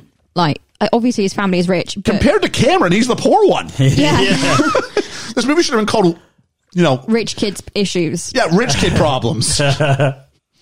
Jeez. Um, and so the intercom, when you play it, goes through a, a pre-recorded series of whatever. Now, how I guess the thing to rewind, I don't know. Does it automatically rewind? Or does he have it recorded the same segment several times in a row? yeah, you don't know, do you? it's, I, it seems it would be way more work to plan this than it is actually to like get Go out to of school. school. Yeah. like the six hours of going to. s- It's like half the time I'm not feeling well in the morning, and I'm like, should I call in sick? I'm like, it's way less work to go to work than to set the the the the, the, All the gadgets. supply work, cover Yeah. work. so yeah, so I, I do this instead and just show up. Um, so it's. He goes to the back to get a closer look, and he like steps in dog poop or something or mud, and get Mud in it. it's very slapstick, and I just couldn't. This is where it starts to lose me. Yeah, yeah, yeah. I'm like, this is, it's kind of going to this pl- social, funny kind of manipulative kind of thing, and then it just turns into how much bad stuff can we have happened to this guy? Do you think this Bit was, Home Alone, isn't yeah, it? this is the catalyst for I think for Home Alone because you look at the door with the big, with the big bit for the dog to go through. That's in Home Alone as well, you know. Yeah. So you just think to yourself, and he's invading the house. He's looking around. So I think he had. He's got a real thing for this rich part of Chicago. He does, doesn't he? Jeez. Um, Yeah. And so meanwhile, we had a really fun cutaway to the Star Wars theme, and then we see the the the Ferrari come out and jumps over the camera. Oh. Brilliant. And then land. It's fun. Yeah, it is. It is iconic. Then we go back to Rooney and he's found the doggy door. And he's chased away by the family Rottweiler. In order to keep the Rottweiler to focus on Rooney, they had the uh, the actor John uh, John Hughes had Jeffrey Jones, the actor, uh, carry a raw steak in his jacket pocket. I did wonder. That would get stinky after. Uh, I a day. would, would Mm. it? Ooh. And I then we, assume they used a different steak on different days. I doubt they kept the same steak. how many days? did- How many days did you shoot the scene for? Yeah, but you just said it would get stinky after a few days. Yeah, okay.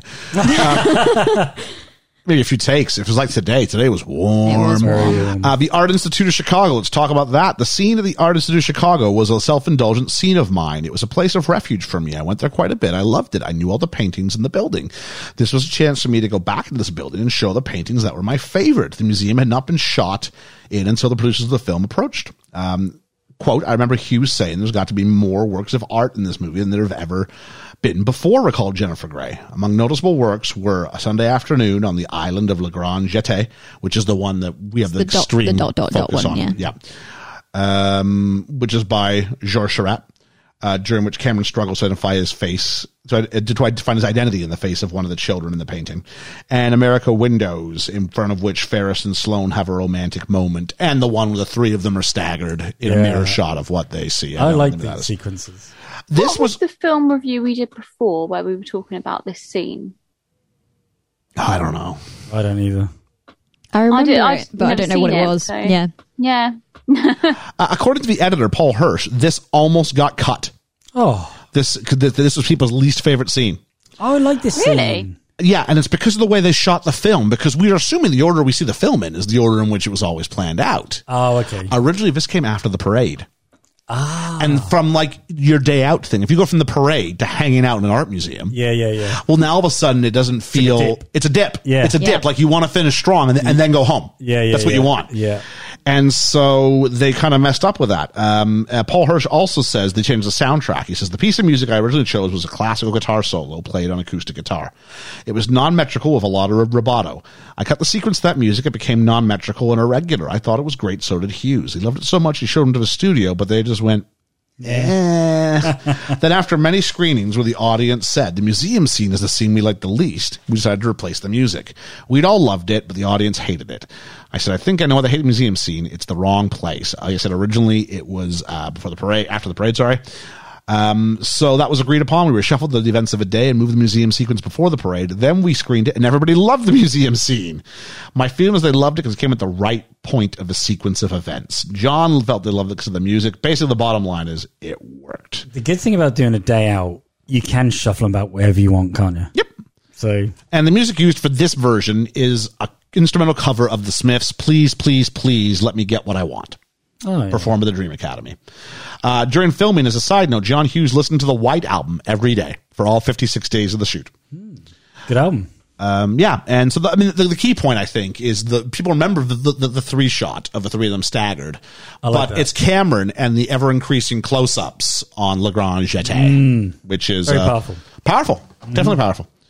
Uh, and then we go to the taxi, and Cameron wants to go home. Ferris's dad's in the taxi next to them, and he looks and then does the whole look back at my ca- p- paper, look back, and now it's Sloan.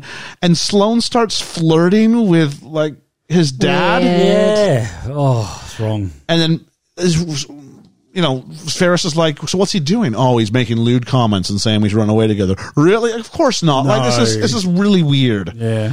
Uh, But also, does like surely Sloane has met his dad before? Well, we've got a few of those coming up, but yeah, you're right. Yeah. She's running sunglasses. You can't tell anybody's identity in sunglasses. The Clark, it's the Clark Kent theory. It is. and then she laughs, and she laughs because Mia Sarah says Matthew Broderick actually tickled her feet and knees to get her to laugh so naturally in the taxi cab scene. Oh, Okay. Dad's newspaper says local community b- b- comes together to help local boy. which is weird. which is the paper would have been printed before Yeah, before the before it movie went off. starts. Yeah. So it's also the Chicago Sun Times, which is what uh, Roger Ebert. wrote for. Wonder what his film review was that day. Ebes. Um, Ferris. Then we get to the parade, which is I think like, a clear high point of the movie. I love the parade. Ferris lip syncs Donka Shen. Cameron says Ferris can do anything. Uh, then we get twist and shout, and we got some close ups on bums. Yep. Which is better than the close ups we got of groins in Breakfast Club. So I guess he's, if not moving upward, Learning. moving, moving, moving, moving around. How many extras do you think they got in to do that? And also, did you see the guy who cleaned the windows who was dancing Yep. away? I reckon he was real. And I reckon he looked down and saw that. They went, that's good. Parade scene took multiple days of fil- days to film. Uh, Broderick spent some time practicing the dance moves, and I was very scared. Fortunately, the sequence was carefully choreographed beforehand. We worked out all the moves by rehearsing in a little studio. The choreographer for this was a little man by the name of Kenny Ortega, Ah, Dirty who would Dancing. later go on to choreograph Dirty Dancing. Yeah. He would also then go Oh, on who to was in direct. that?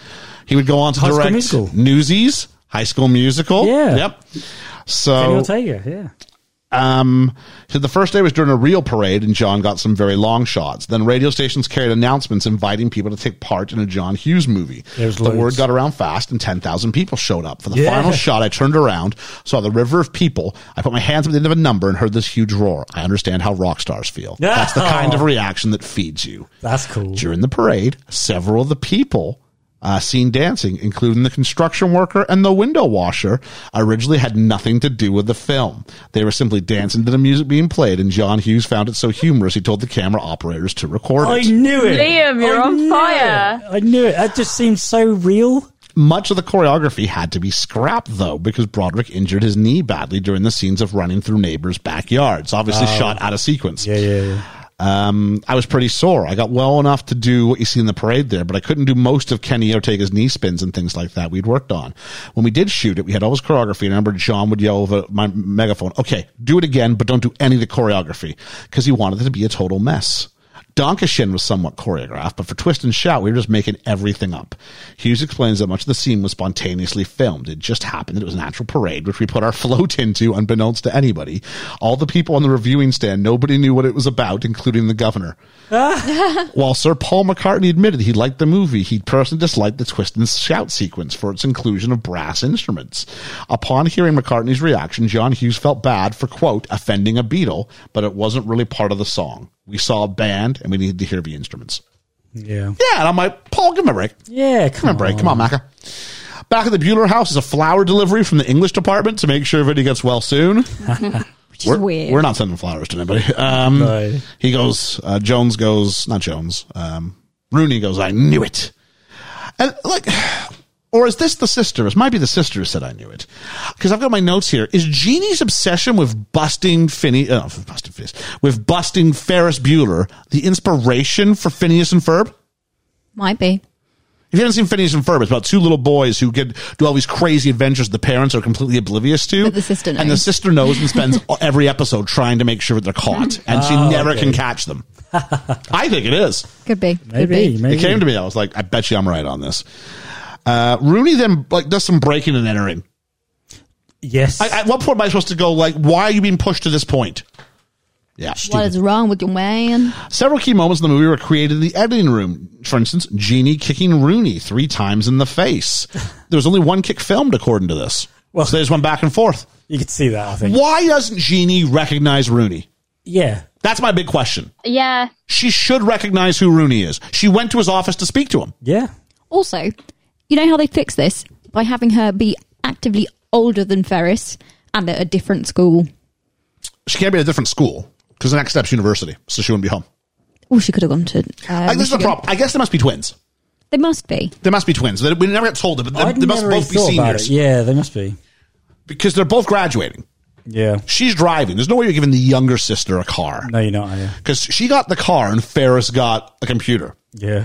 Now, Ferris learned how to use the computer pretty well, it seems. Why couldn't he just, you know, I guess he could have doctored himself a driver's license, but then Yeah, he could have done that. you can't really 3D print yourself a car yet. No. Not back then. He could have sold his computer though. But he nicked a car earlier.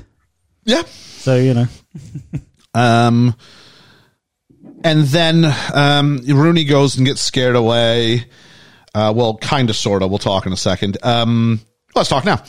Uh, Rooney is getting, because he parks in front of a fire hydrant. And I went, oh, he's going to get a ticket, forgetting the movie. Because like, the whole road's available, and he parks in front of a hydrant. I don't understand this at all. Absolute fool. you absolutely Maybe, you Can you maybe explain this to me? you can't park in front of a fire hydrant because that then blocks if there's a fire the fire That's trucks where they get the can't water get the from. water Right, from okay.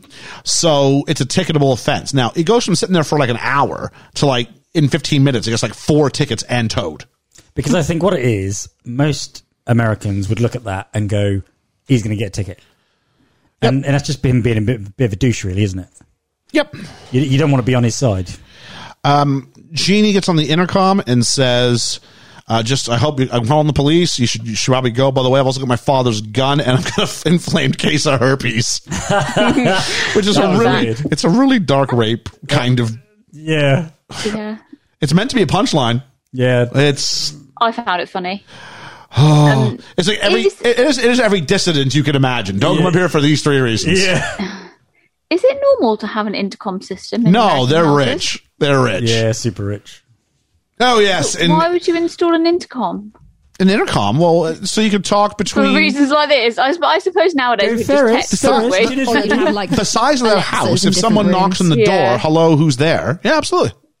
Okay. It's a long walk. I think it's more that the intercom was also down upstairs and downstairs. Yeah, as so you well. could- he was hearing it. Come on down, get your breakfast. Yeah, yeah. Yep. Yeah. But who all has access to it and what rooms are they in? I, don't, I guess they almost have one, yeah. um, It's like a little bell system, isn't it? But Yeah. yeah. Modern bell system. Um, the car is towed. This would be um, Rooney's car. And he goes chasing after that. And that, we, we think he leaves, I believe. And he leaves his keys in the car. leaves his keys in the car and drops his wallet in the kitchen. Yep. Um, Stupid. Cameron, they go back at the car. They found it was in 180. He said, "This is the greatest day of my life," and they find out you got 100 extra, 180 extra miles on the car. That's not good. He Mm-hmm. How, goes, is, how have those people driven 180 miles in it? Because, I mean, Ferris and that have driven not that far. three hours. You can do that in Yeah. I That's, guess. that speed. because actually they're driving really quite quickly. When they go over the hill, I think they're going like like 90 miles an hour. So two hours you get what you need to there. I just, I, I just doubt that you'd be able to drive that fast all of the time. I you? would be pan. Oh no, if you get on the interstate, you'd be fine.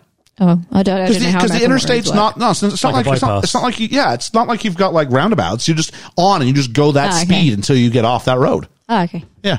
So, um, and then there's a ring at the bell, and um, Jeannie's convinced that it's the police or or someone's come home, and no, it's a str it's a strippergram or a prostitutegram or something. A nursegram? The direct line was, I heard that you were feeling ill, headache, fever, and a chill. Mm. I came to help restore your pluck because I'm the nurse who likes to Door door slam. And did anybody think that the guy on the left looked like Mike Love from Beach Boys? I have no idea who No. that is. Maybe that's. I do know who he is, but no. Maybe that's just me. He had a loud shirt. That's all, that's all that was. I'd like to think that was him. Uh, Cameron stays catatonic while Ferris tries to think uh, that uh, he's, and they start talking to him and judging him.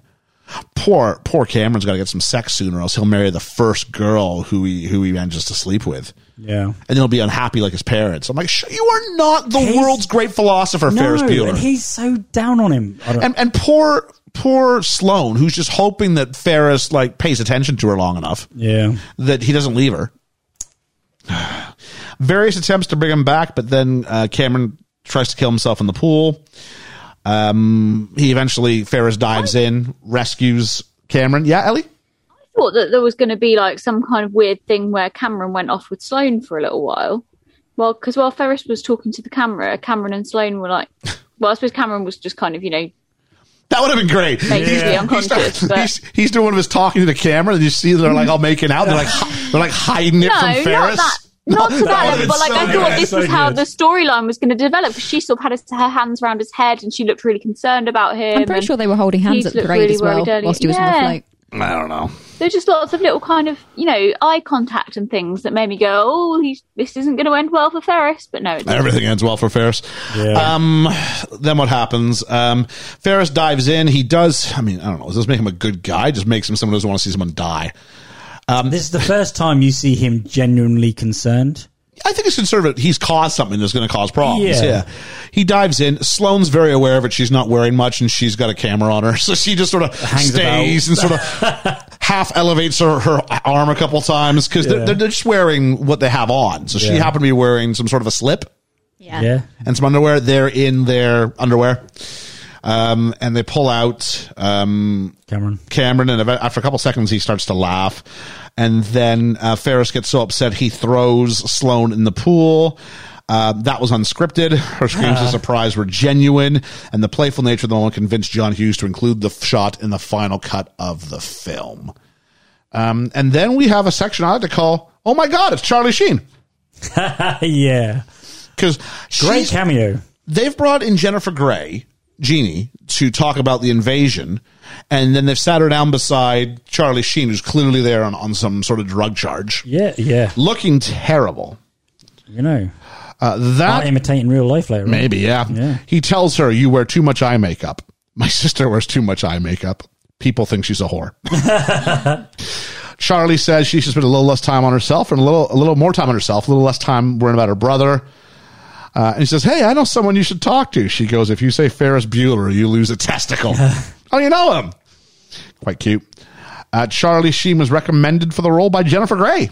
After they did a movie called Red Dawn together. Red Dawn, yeah. Have you seen this? Yes. Whatever's like some obscure '80s movie, I've got like in my notes like Patrick look, Swayze in look it to as well. Liam, and you always go, "Yeah, I like this movie." Yeah, no, it's good. Uh, to produce the desired drugged out effect for the role as the drug addict in the police station, Charlie Sheen stayed awake for more than 48 hours before the scene was shot. Well, you can see that. According to the Inside Story documentary, his character's name is Garth Volbeck. Really? There was going to be a whole backstory to his character and family. It was going to be revealed the Volbecks are the families to whom Ferris's mom was showing the house and her job as a realtor. If you look closely, the tow truck that tows Rooney's cars from Volbeck's wrecking service. Also deleted backstory shows that Ferris and Garth were friends in the eighth grade. Garth's family's pretty messed up, and Ferris tried to help him and be his friend, but Garth eventually dropped out of high school and wound up at the police station next to Jeannie. This is why Ferris is so intent on giving Cameron a good time. He blames himself for not helping Garth enough when he could. Bullcrap. Yeah. Ferris Bueller only cares about the guy who lives in the mirror. Yes. Yeah. Yes, he does. Uh, Charlie Sheen said a few years later that watching his one scene in the movie made him want to punch himself in the mouth. But I'll tell you what, though, he's so laid back in it, isn't yeah. he? He, he don't really move. Not got the energy for I it. guess he's probably, yeah, he's just trying to get through the scene. Yeah, he's so tired, isn't he? Um, let's talk about Cameron's house for a minute. Uh, the house of Cameron Fry is located in Highland Park, Illinois, is known as the Ben Rose House, designed by architects A. James Spencer and David Haid, who built the pavilion in 1974. The main building was built in 1954. It was once owned by the photographer Ben Rose, probably how it was known as the Ben Rose House, who had a car collection in the pavilion. And Cameron's can says, I was overthinking everything. This is the best day of my life, Ferris. And I'm going, no movie. I am not going to have you tell me that what Ferris did was okay just because Cameron yeah, says so. exactly. No. Exactly. No. Not having it. Not having this. This is the just this is just like Sto- this is Stockholm syndrome. He's only Yeah. out for himself. yeah, Ferris. Yeah. yeah. Only out for himself. Um, he says, "I'll miss you both next year." Uh, turns out, catatonic Cameron was a peeping tom. Yeah. Tom's like, "Were you looking at me when I was changing?" Also, he's. oh, And he just kind of smiles. I'll miss you both next year. Yeah. But Nobody responds. He's but go- Sloan is he's he's going- year below. He's going to university somewhere else. Oh, he's going somewhere else. He's the same age Oh, as yeah, yeah. He'll be going to yeah, university. but no one else responds back and goes, No, yeah, look, I I'm will gonna miss, you too. It's like this awkward. Yeah, we're not really. yeah, yeah, yeah, us too. Um, so the miles aren't coming off the car. I mean, this was Ferris's big thing. We'll just take the miles off later. You can't. You can't do that. He's Not supposed to how be so it works. bright. Yeah. Um, he was probably that guy who was like everyone thought was a genius in the world before like Google Yeah. because he'd have an answer and you go, well, I don't know. It sounds logical. Yeah, it's the confidence to deliver it It's- it's right. just yeah. confidence. Yeah. Mm, yeah. And so Ferris wants to crack open the odometer and roll the miles back by hand, and Cameron's gonna take a stand. He says, My old man pushes me around. I never say anything. He's not the problem. I'm the problem. Alan Ruck is killing this scene. Oh, Mm-hmm. so good. He's killing this scene. He was, but I think it was a little bit too long. It went on for a f a like a minute too long that scene. Oh, th- that's in the writing then. It's oh not- yeah, yeah, yeah. Um, He says, He's not the problem. I'm the problem. He kicks the car and starts to damage it. Uh, great fake out with the because we see the, the the stand is getting weakened and he goes for one last kick and he's like no not doing it we're like oh and then he all of a sudden puts like a small bit of weight on it and it just speeds off and rather than scream and go no it's just silence as we hear the car and it's just silence It's afterwards a great scene. It's a nice moment Yeah. and Can so I just point out though, as soon as you realised that the backwards running of the car wasn't changing this, the mileage, you'd have turned the car off. Yeah, Agreed, you would- Yeah, agreed. you would. Like, it's stupid. but movie's got a movie, right? Uh, before it falls off, though, he goes, "I'm okay with the dented car. I'm just tired of being afraid. I can't wait to see the look on the old on the bastard's face." And then he goes after us to the window. Goes, "What did I do?" And Ferris just goes, "You killed the car." Ferris offers to take the heat. That's an idiot's move. That'll put you in jail, son. Yeah. He's not but going to put his son in jail. Again, the, Hmm. the, the movie or the uh, director is This wanting is us this to is them forgive going. him. Oh, he's okay. He's no, Yeah, no, he's because it all never right. would have been. No, forget this. No, exactly. Yeah. Uh, Cameron's gonna take the heat, and the eighty synth in the background tells me this is okay. Yeah. It's, it's like super like doo doo doo. It's like like, like happy Doogie Howser sort of music in the back. I'm like, no, I'm not buying it. Uh, as does he's smiling. Bring it on, Dad. And like Yeah. there's a slow zoom on his face. I'm like, no, not no. gonna I, oppositional reading time. I refuse to do what you tell me, movie. Absolutely. Um, the car crashes, like we said. Uh, when this happened, they had to take all the glass out of the windows to begin with because the glass was a different tint. Uh, Oh, okay. And so it was like looking kind of eh. So um, Lake Forest College art professor Fran Schultz during the film and of a scene with the fire crash of the window. Um, a gentleman called Haid explained to Hughes he could prevent the car from damaging the rest of the pavilion. He had fixed connections in the wall and the building remained intact because the fear was it could have all fallen down. Haid said to Hughes afterwards, You owe me $25,000, which Hughes paid. Oh, So that's good. In the DV commentary, Hughes mentioned they had to remove every pane of glass from the house because it had been weakened by age and had a similar tint. But replacement panels would be obvious, so they were able to use the house because uh, producer Ned Tannen knew the owner because they were both Ferrari collectors. oh, there we are. And at the police station, Jeannie gives her name to Charlie Sheen and seems to be happy. I don't know what the whole I'm Jeannie, but my friends call me whatever, Twyla or whatever. Yeah, it's weird. Like Shauna. Shauna. or And something. they're like, he's like, all right, Jeannie. Yeah. yeah. yeah. yeah. That's not short for anything, is it? Uh, Ferris and Sloan split for the day, also known as This Is Your Last Scene. Uh, and he goes, What do you think? And he goes, I think for the first time in his life, Cameron's going to be okay. No, you jerk. No. No. not. No. No. His dad's not going to forgive him. Look at all the good I've done in his life today. Ruined everything. And she goes, You knew what you were doing when you woke up today. I'm like, no, no, No, you did movie. not. Oh. I refuse this. Also, no, he did not. Uh, there's only moments left to get home. Jeannie almost hits Ferris. How the mum doesn't see this. I hate it. And he hangs around. And the mom is lecturing the daughter because she dared to phone the police for someone broke into the house. yeah. yep. Mom is a cow. Yeah. Yeah, mom definitely does treat them differently. She does. Oh, absolutely. Yeah, yeah. There's kind of this thing you see on um on like um Fabulous Mrs. Maisel and things like this, where you know um, Jewish moms are supposed to be really, really difficult on their daughters, but like overly spoil their sons. And it made me go, we never really did find out the religious background of this family, but they treat Ferris so good, and they treat Jeannie so terribly. Yep. Um, Ferris then, I mean, she's going to get a ticket because Jeannie's racing home. Ferris runs through a back garden and steals some old guy's pop. I'm like, Ferris is a jerk. And has is. the time to stop and hit on a girl. Yeah, has Two- time to stop two and hit on girls.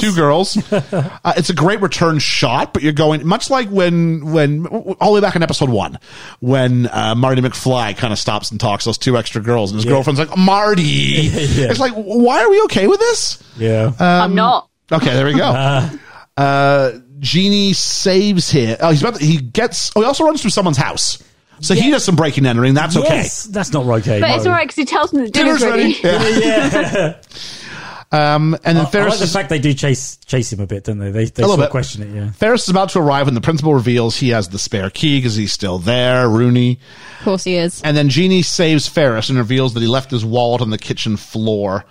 Uh, where I get, and she throws it where we hear plop in the background. So I guess it lands in some sort of water. Um, and then also, um, It's a you know, threat, she isn't says, she says, oh, Ferris, you wouldn't, she goes to the principal, you wouldn't have thought people would have walked home from the, uh, From the hospital. from the hospital. At which point now she clearly knows who the guy is. Yeah, yeah, yeah. Yep. The way for But this, wouldn't she have found the wallet beforehand? the way the way for this to work would you would have to have given me a scene where she sees someone just like run out away, but she doesn't quite catch his face. Yeah. But when he l- jumps, Yeah, he goes also- ah. ha, and he's like hands open, full. kicks him in shot. the face. She kicks him in the Yeah. face. Like there's no way you don't know who this guy is. yeah. So yeah, And again, you know when she ran up the stairs? Yep. It was very comic, wasn't it? A bit like when Macaulay Culkin in Home Alone you thought I didn't. I didn't think this. does the. I, I didn't notice it. I didn't notice it. no?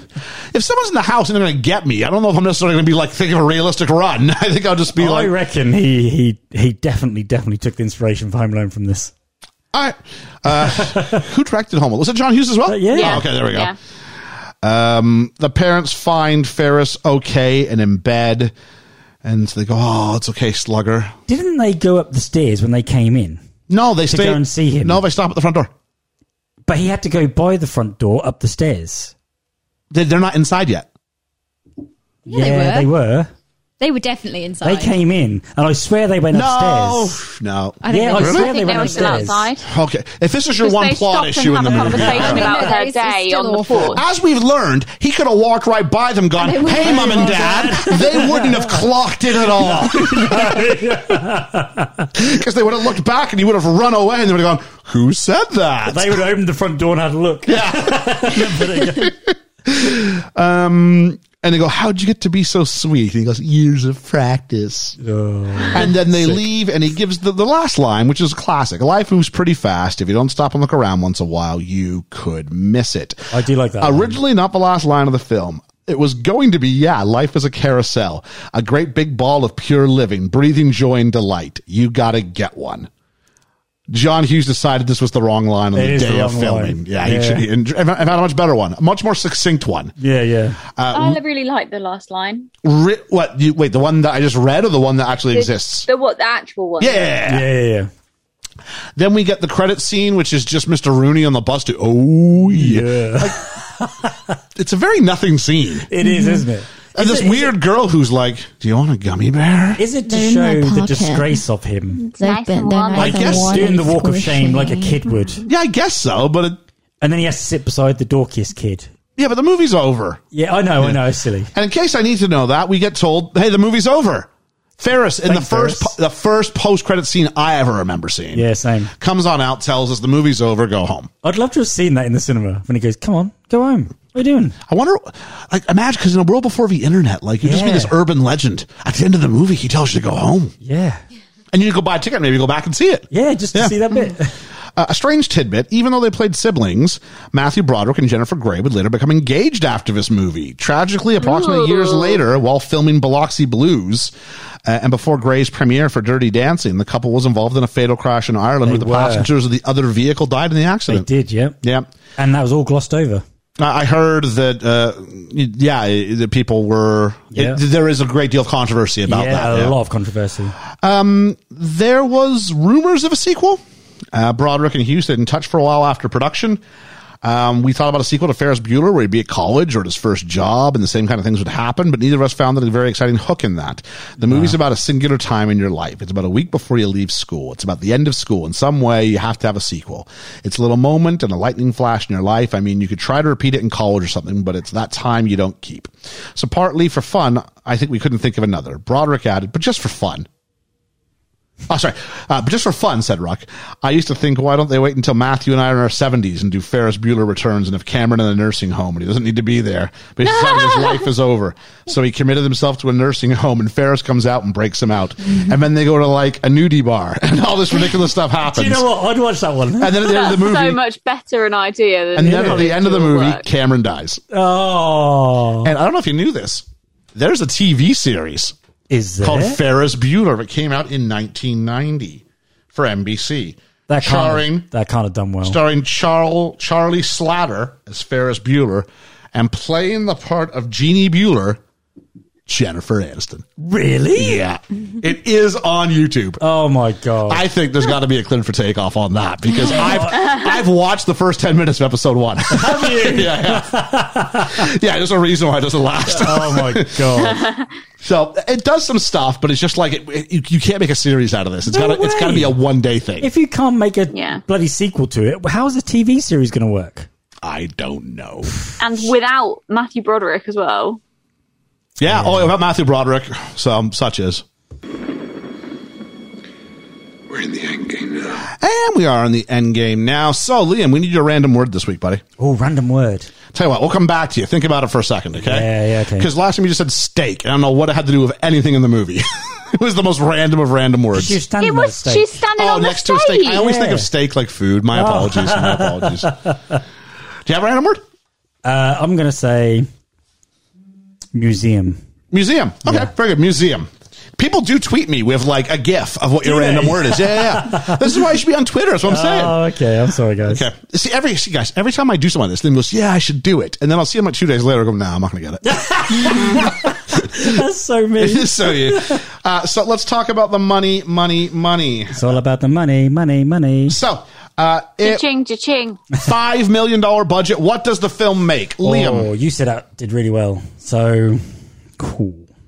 260 million? Georgia. 360. Okay, Ellie.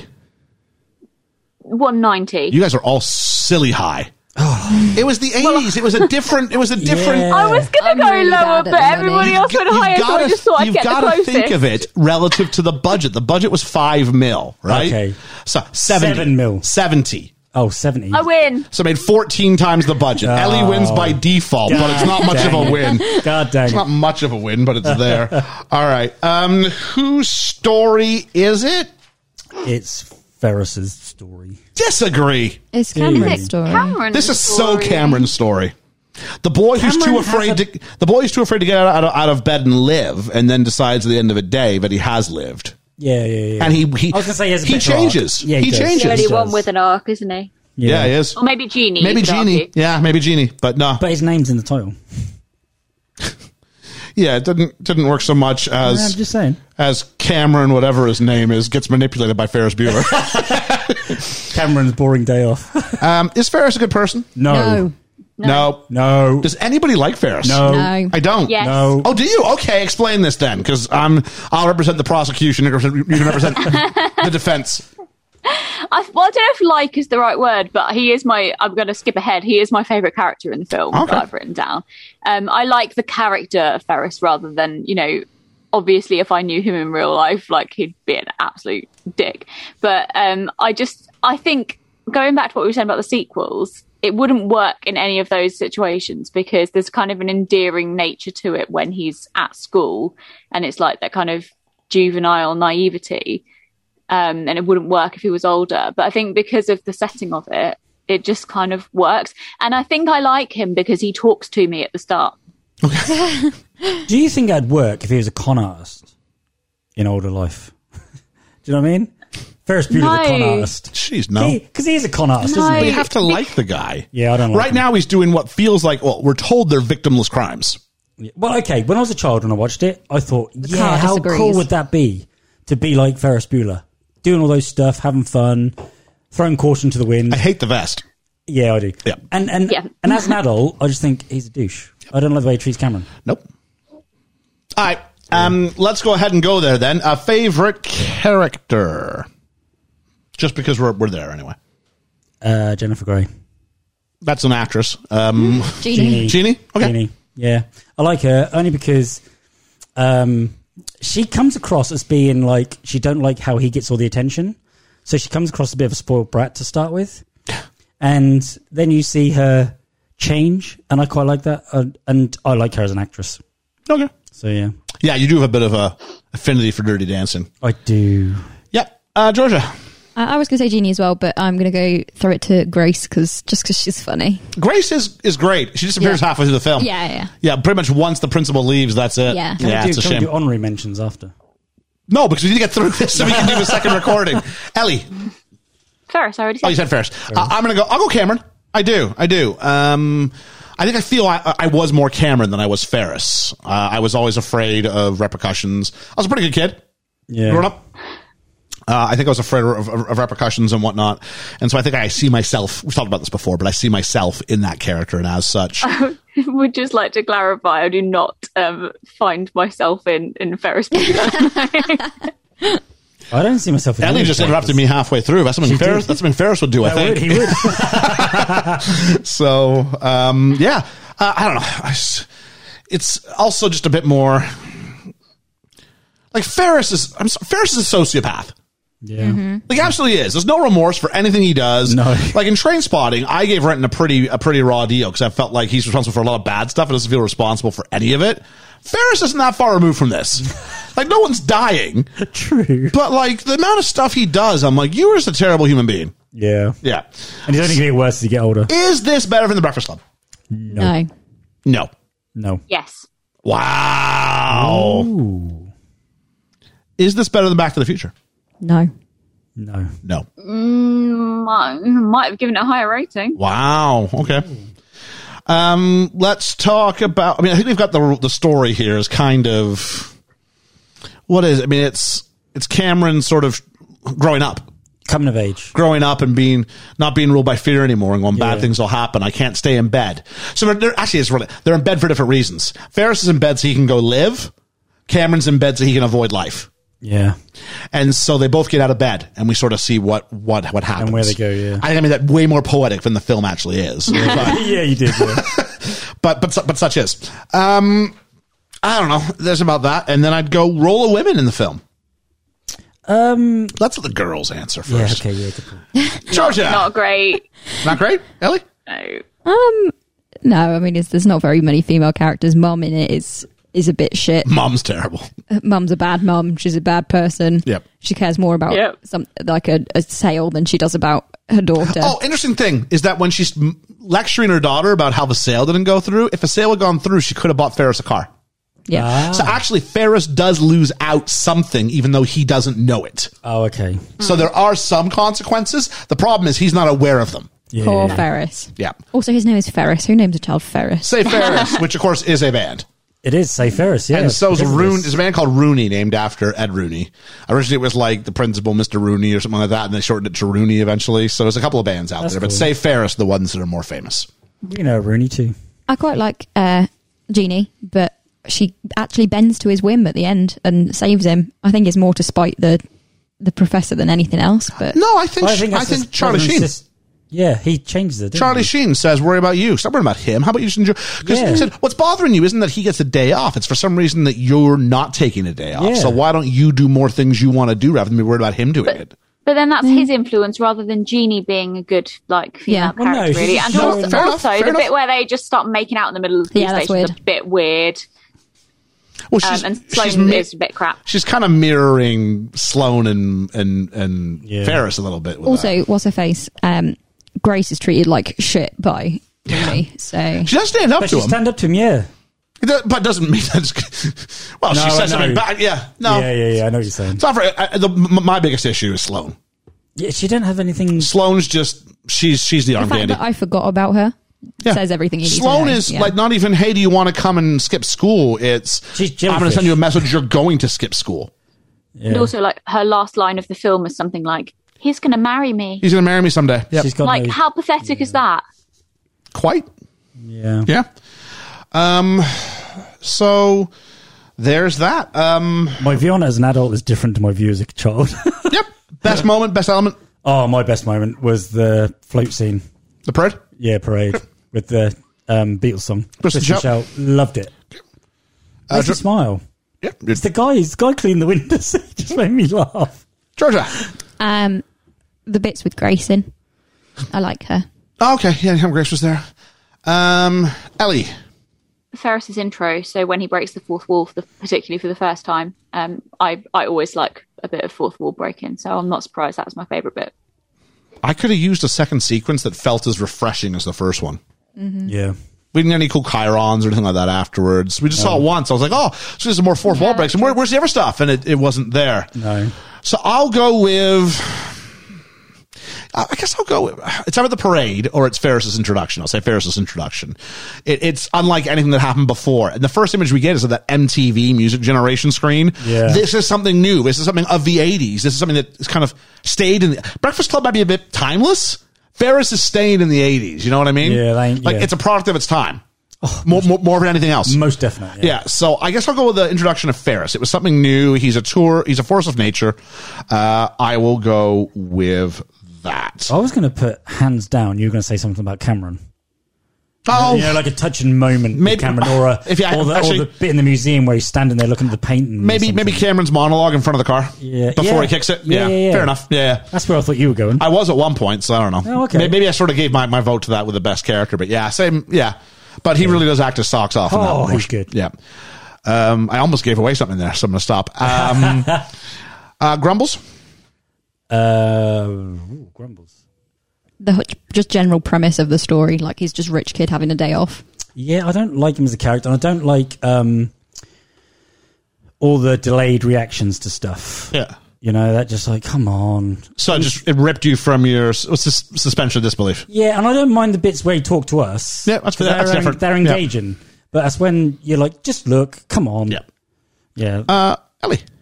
Um, it was just little things for me, and some of them we've already mentioned, but one we haven't is that like some of the jokes in the office scenes I found really cringy, and there was one in particular where Grace says, "With your bad knee, you shouldn't throw anyone," and it, it literally made me groan out loud. It was so bad.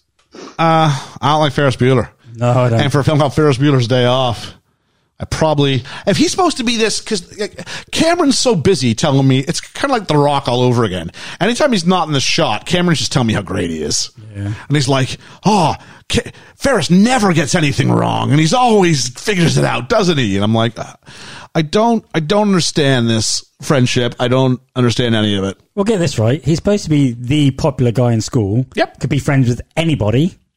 And yet he chooses to be friends with a guy who lays in bed all day, being ill. Yep. I think he used him just for the car. just saying. So yeah, is this anybody's best role ever? I'm gonna be a giant hypocrite and say Matthew Broderick. No, he's better in The Music Man and producers. Haven't seen the film version of The Producers. Me either. He's very I good in haven't it. seen any of them in anything apart from Alan Rock. And the I've one seen him in that's done on Inspector the podcast. Gadget. He's much better in this. He is. I've seen him in Godzilla. He's much better in this. Yeah, yeah. I hear it's not Matt LeBlanc. Oh, I have obviously seen Jennifer Grey in Dirty Dancing. Sorry, she's better Ah. in that. So, Um, Ed Rooney? pardon me, Je- what's his name? Jeffries? Is it? Jones, Jones? Jeffrey Jones. Yeah. Not seen him in anything else. He shows up in a lot of films as the same kind of guy. Is he in Beetlejuice? Yeah, Yes, he is. Well done. I came out of nowhere. Wow. that was like, that was like um, pitching there. Yeah. and then you just hit it out of the court. Uh, out of the court, Out of the uh, out of the park, park. Ah, because we're going to Wrigley Field, right? yeah. Jeez. I guess I'll go with Amadeus, but it's really hard. I mean, the guy, I've he's not just seen in it. stuff. You know what I mean? Yeah, yeah. Like, it's probably somebody's biggest part. I don't know. It's definitely not um, Charlie Sheen's biggest. Not Charlie Sheen. no. Um, Jennifer Grey. Jay dancing all the way. Dirty Dan- uh, ooh, hang on. I think I like her better in this. Really? I think the performance is probably better in this I'm not because a Dirty huge- Dancing is just I'm not a huge fan of Dirty Dancing. it's quite one note character. I am. Um, Well, yeah, you Dirty right. Dancing's carried by, by Patrick Swayze Yeah, it is. You're right. and Jerry Orbach. yeah. Um, anything else in this And one? There's that one scene she has with him that really gets me. yeah. Yeah, it's good. Yeah, yeah. Um, I guess it's time for. I never wanna hurt my age. What's my age again? What's my age again? Eh, thank you to Moonlight Social for a little age Yeah. game, Diddy. Um, I'm gonna have to sit out for most of this because I know a bunch of Yeah. them in my research. So, Ellie, why don't you go ahead and I'll let you know which ones I'm allowed to play. Okay, so we're going to start with Matthew Roderick then, Ferris Bueller. I cannot play in this one. 25. I was going to say 24, so. He's 24. Hey! Yes. Alan Ruck, Alan Rock, Which one's that? Cameron, Cameron. Cameron. 32. 25. I think he's 28, 29. He's 30. Okay. I knew he was older only because of Biloxi Blues. Okay. and he was worried about playing Ferris's friend. Yep. Because he was he felt he was too old. Yeah, that's what I was trying to get at. Was the idea he felt he'd be a decade too late on all the Yeah. sort of lingo and things. Uh, Mia Sara, who plays Sloane. I know this. 17. I was going to say she doesn't look very old at all. 18. I think when she's filming, she's 19. Is she? She is, but I thought she looked older.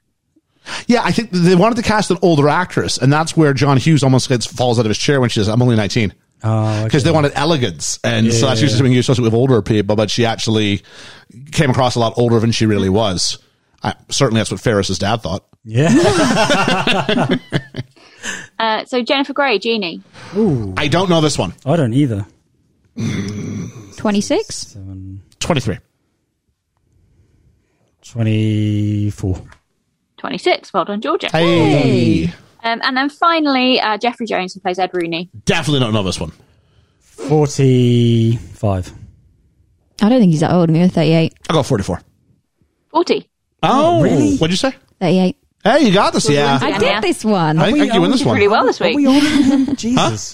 That's wow. I never think about it in comparison to myself. Me either. That's always some, some abstract idea. It's got nothing to do with me. Jesus. Wow. Well, there we go.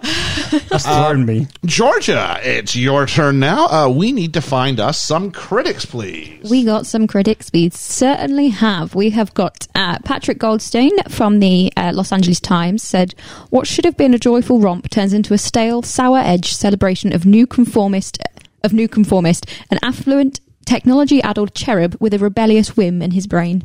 which I quite liked. I like the wording of that one. Um, and then we get one from uh, Richard Schickel from the Time magazine. He says, Here is a dream as old as as adolescence, and it is as fun to be reminded of its ageless potency, especially in a movie as good hearted as this one. I would disagree with Richard Schickel, but there we go. Then we get uh, Roger Ebert, our resident guy. Ibs. Um, he mentions how Ferris Bueller was also directed by uh, John Hughes, who's also done 16 Candles, Breakfast Club, and those sorts of things, and says in all of his films, adults are strange, distant creatures who love their teenagers but fail completely to understand them. That's the case here, all right. All of the adults, including a bumbling high school dean, are dim witted and one dimensional, and the movie's solutions to Cameron's problems are pretty simplistic. But the film's heart is in the right place, and Ferris Bueller is slight, whimsical, and sweet. Again, Eves, you're wrong, mate. What does he get for a star? Uh, it gives it three. Okay.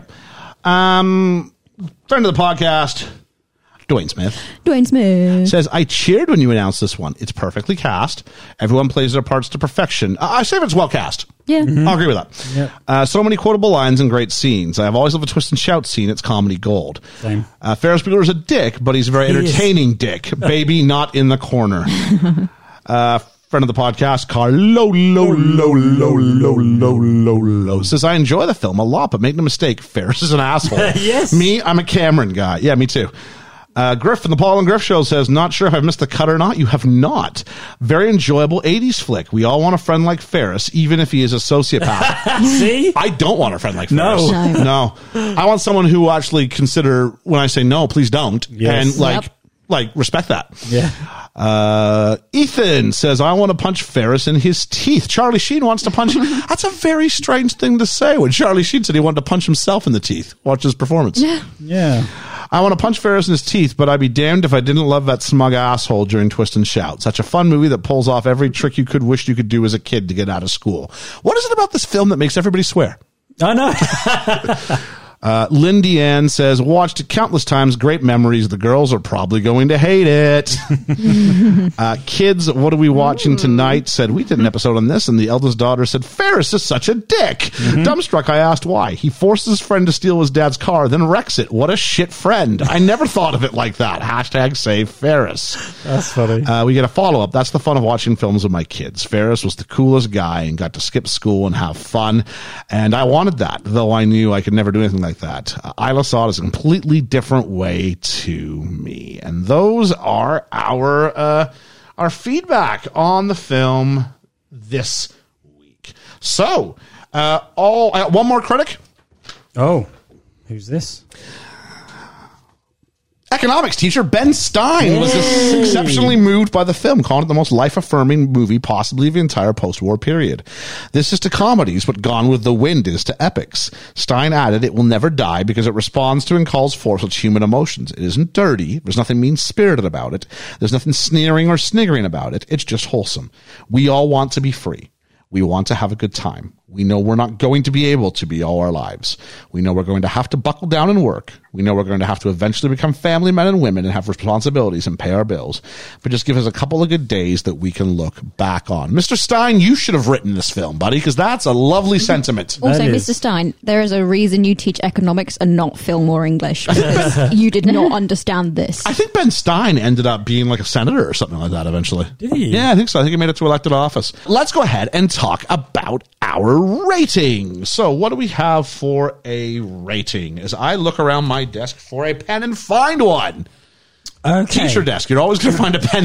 You never more. It is a red pen Do you, too, by the know, way. do you know how they say, like in New York City, you're never more than like a meter away from a cockroach? In a teacher's house, you're never more than a meter away from a pen. All right, so um, Liam, let's start with you. Well, I thought I was going to give this a high mark, but again, you know, I loved this as a child, and watching it again now as an adult, oh, I don't like Ferris. I want to be him when I was a kid, and I don't anymore. I've grown up, Good. so I'm going to give this seven sins he commits. oh my god! So you could have gone with seven deadly sins. yeah, which is where I thought you were seven going. sins he commits. yeah, Let's have Ferris Bueller play John Doe in Seven. yeah, That would be a Ah. There movie. we He's a are. sociopath. There he Georgia. is. Um, yeah, I'm glad I've watched this so that I can say I've seen it because it's one of those films that everyone's kind of like It's one of those films. Yeah, isn't it? same. Everyone s- says, "Have you seen Ferris Bueller's Day Off?" I always have to say no until today. Um, so I have seen it, um, but that's pretty much my opinion on it. I've seen it. I, I, I didn't particularly enjoy it. I, I didn't hate the film. I hate the character, but I didn't hate the film. Same. Um, so I'm probably just going to give it six stolen reservations out of ten. All right. And Ellie. I was expecting to really not like this film, um, and I really loved it. Wow. Uh, Um, I, re- I really, really enjoyed this film, and I it came out of nowhere. Uh, But like Georgia, I was I was really like looking forward to seeing it because I feel like it's kind of one of those cult classics that I haven't. Um, but yeah, lots of fun. Like, would quite happily watch this again tomorrow. Um, really enjoyed it. I'm going to give it eight and a half.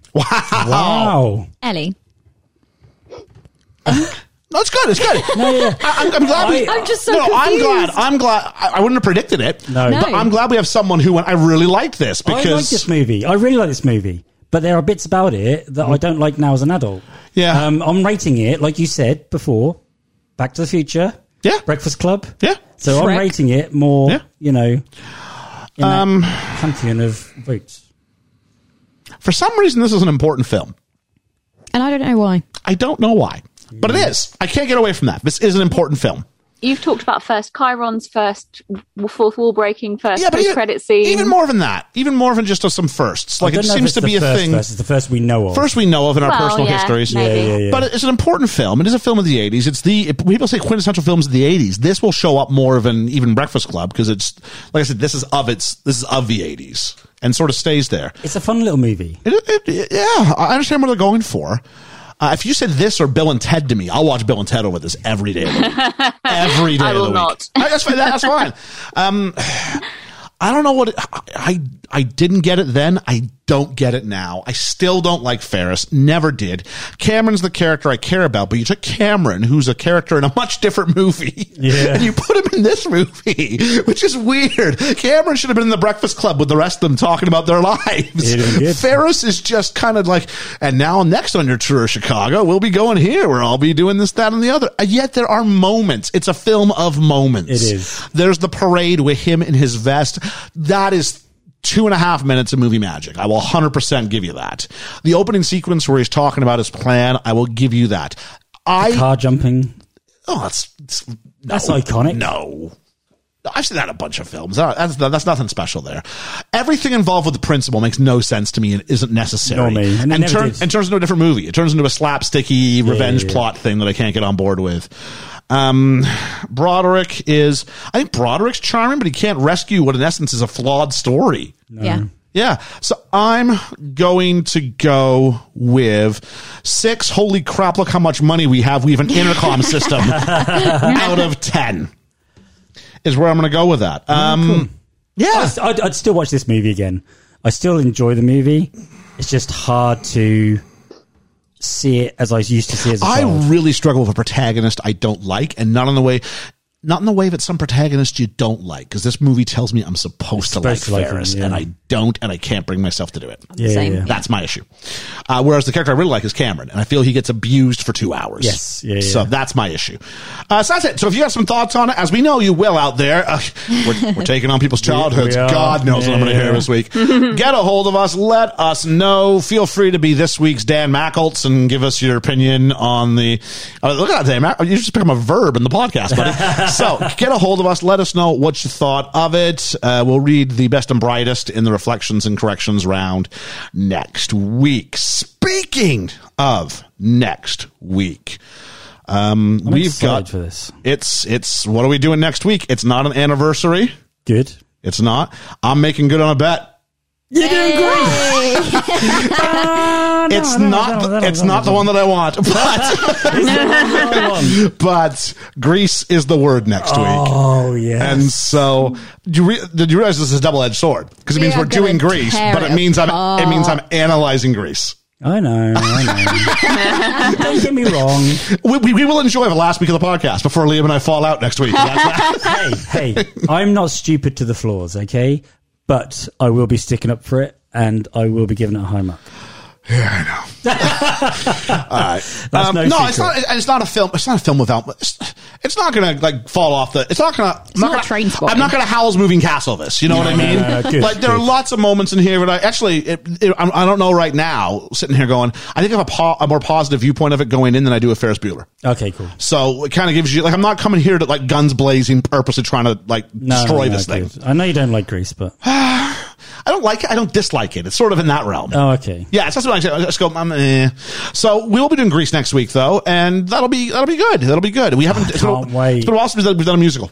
Yes. So that'll be fun to sort of dust off those shoes again. Love, love, love this movie. Yeah. So Excited. Can yes, that will be that. Please we do? Can we do a double run? Can we do Greece too as well? No. No. Uh, Oh. ki- Please, that's this is the uh, of course we Let's made put it to poll. I should explain. We made ten thousand downloads long before our one year anniversary, which was the bet I put out there. So as a result, I'm using my first pick of the year in June to uh, to pick Greece. We do have more picks coming up. I think we ended up with four each this year. is Yeah, what I've yeah, got yeah, figured yeah. out. So uh, please catch us on all of our other stuff. Catch the Sean Prasad interview a hundred Oh, thousand- yes, hundred so times good. over. That was really enjoyable to do. was funny. Catch our review of Mank. Catch our review of The Rock. Catch Keeping It Low Key this Sunday, next Sunday, all of the Sundays for six of Superhero them. Sunday. Superhero Sunday. uh, and then while we're at it, uh, catch us next week on the Tom Cruise Real round Roundtable. table, yeah. Get your stuff in. And one final announcement. We enjoyed the stuff with Sean Prasad so much, and we enjoyed talking to someone in the industry so much. So we are going to do that again, not with Sean, but we have had a filmmaker named Jay Salahi. Uh, we are in contact, have been in contact with him. And I believe I said July 18th. Does that sound 18th? correct? Yep. That was record, yeah. July 18th, we're going to be recording. So July 20th, uh, what will be dropping for everybody? Wait, no, July 18th is the release date. July 16th, we're recording. I'm sure of it. 18th, I Right. think, is the No, recording. 18th is the recording? Okay. July. July the 18th, we're recording Okay. and we're releasing on the Friday afterwards, are we? Oh, that's it. Yeah. So July Which is the 23rd. So the 23rd, we are celebrating my Birthday birthday. present. Yay. My birthday. We will release uh, a review of Northwood Pie. Northwood Pie is an independent film which is available for most people around the world on Amazon Prime free. If you are in the UK like us, there is a small rental fee. So we are the one. I went back and said, "Hey, buddy, it's actually uh, it was free, but now it's not free. What's up?" But it's like we're the only territory in which in which uh, Amazon's putting it behind a paywall. But I'm willing to do that. That's totally fine. And then Jay's going to join us at the end of the episode for a little bit of an interview about how how to get a movie made in today's day and age. Yeah. Uh, on that side, and he's made a feature length film. He's got it up there, and it's received ninety something percent on Rotten Tomatoes. So Very good. looking forward to having a review there, Yeah. and then talking to Jay. Very much looking for. That's been on the pipeline for several months, so I'm looking forward to sort of dusting that one off. So that brings us to the end of our podcast this week. Um, Ferris Bueller's Day Off felt like a bit of a day off in general. Mm-hmm. One of the best films kind of ever. like kind of like how, how the milk went off, as opposed to you know a little bit of that maybe. Well, for us, some, some of us, Ellie was the was the lone Yeah. uh, the lone champion. She is saying save Ferris. That is that is Ellie's perspective. They are a great band, Save Ferris. That's really wild. That Breakfast Club, that Breakfast Club, uh, uh, uh, um, Princess Bride. We were so like it's typical '80s heart, and we're like yes, and now he's like no. I mean, this one we're like Ferris is just a jerk. Ellie's like I really like it. so the contrarian Ellie strikes again. So um, there we go. We've got there's a surely there could be a T-shirt in there somewhere or something. We'll figure it I out. don't think I'm normally the contrarian this way around, though. no, you usually don't like Just the things. contrarian in general, maybe, but that's okay. uh, this time you're, you're, you're finding the joy in something. So please join us next week, though, when Greece will be, the, word. Yeah. For Best Film Ever, I've been in. I've been Liam. I've been Ellie. and I've been Georgia. And with the amount of stuff we've got coming out, our podcast moves pretty fast. You might want to download an episode or two, or you just might miss it. We'll catch you on the flippity flop. Uh, flippity flip flop. Yeah, Do you yeah. think this is the, the catalyst for Home Alone? because Oh, pip. Yep, stop it. Pippin, you're not home alone, bud. One second. We should have a montage of Pip and stuff. Jeez, I've got enough montages I'm planning every year. Pip, over here. Hey, Boy. No. I genuinely look disappointed. He's like, now we're safe. I'm gonna bring you a toy. I'm sorry. It's going back. Pip, no. Okay, Home Alone house. Yeah, I, I, this was the catalyst to me. What it looked like for Home Alone because he's Save us invading the was the, house. save us was the catalyst. yeah, as it. Oh jeez, Pip, Pippin, there's nothing there, bud. oi, no. How could you refuse those eyes? Does he know? He puts them all. He does, he does, he does. Okay, so this was the catalyst. Four best film ever. I've been in. I've been Liam. I've been Ellie. And I've been Georgia. And with the amount of stuff we've got coming out, our podcast moves pretty fast. You might want to download it once in a while and take it. I missed the line. What is it? Or you'll miss it, right? That's it, Well, right? you miss it, yeah. Okay. I'm in, I'm in, I'm in. Uh, four best film ever. I'm in. I've been Zuko. Not this week. Not this week. You're not. No. I've been Liam. Let's reset that. Next week's Chiron? Not Chiron, the thing. Coda. Coda. That's the one. You're still here? It's over. Go home.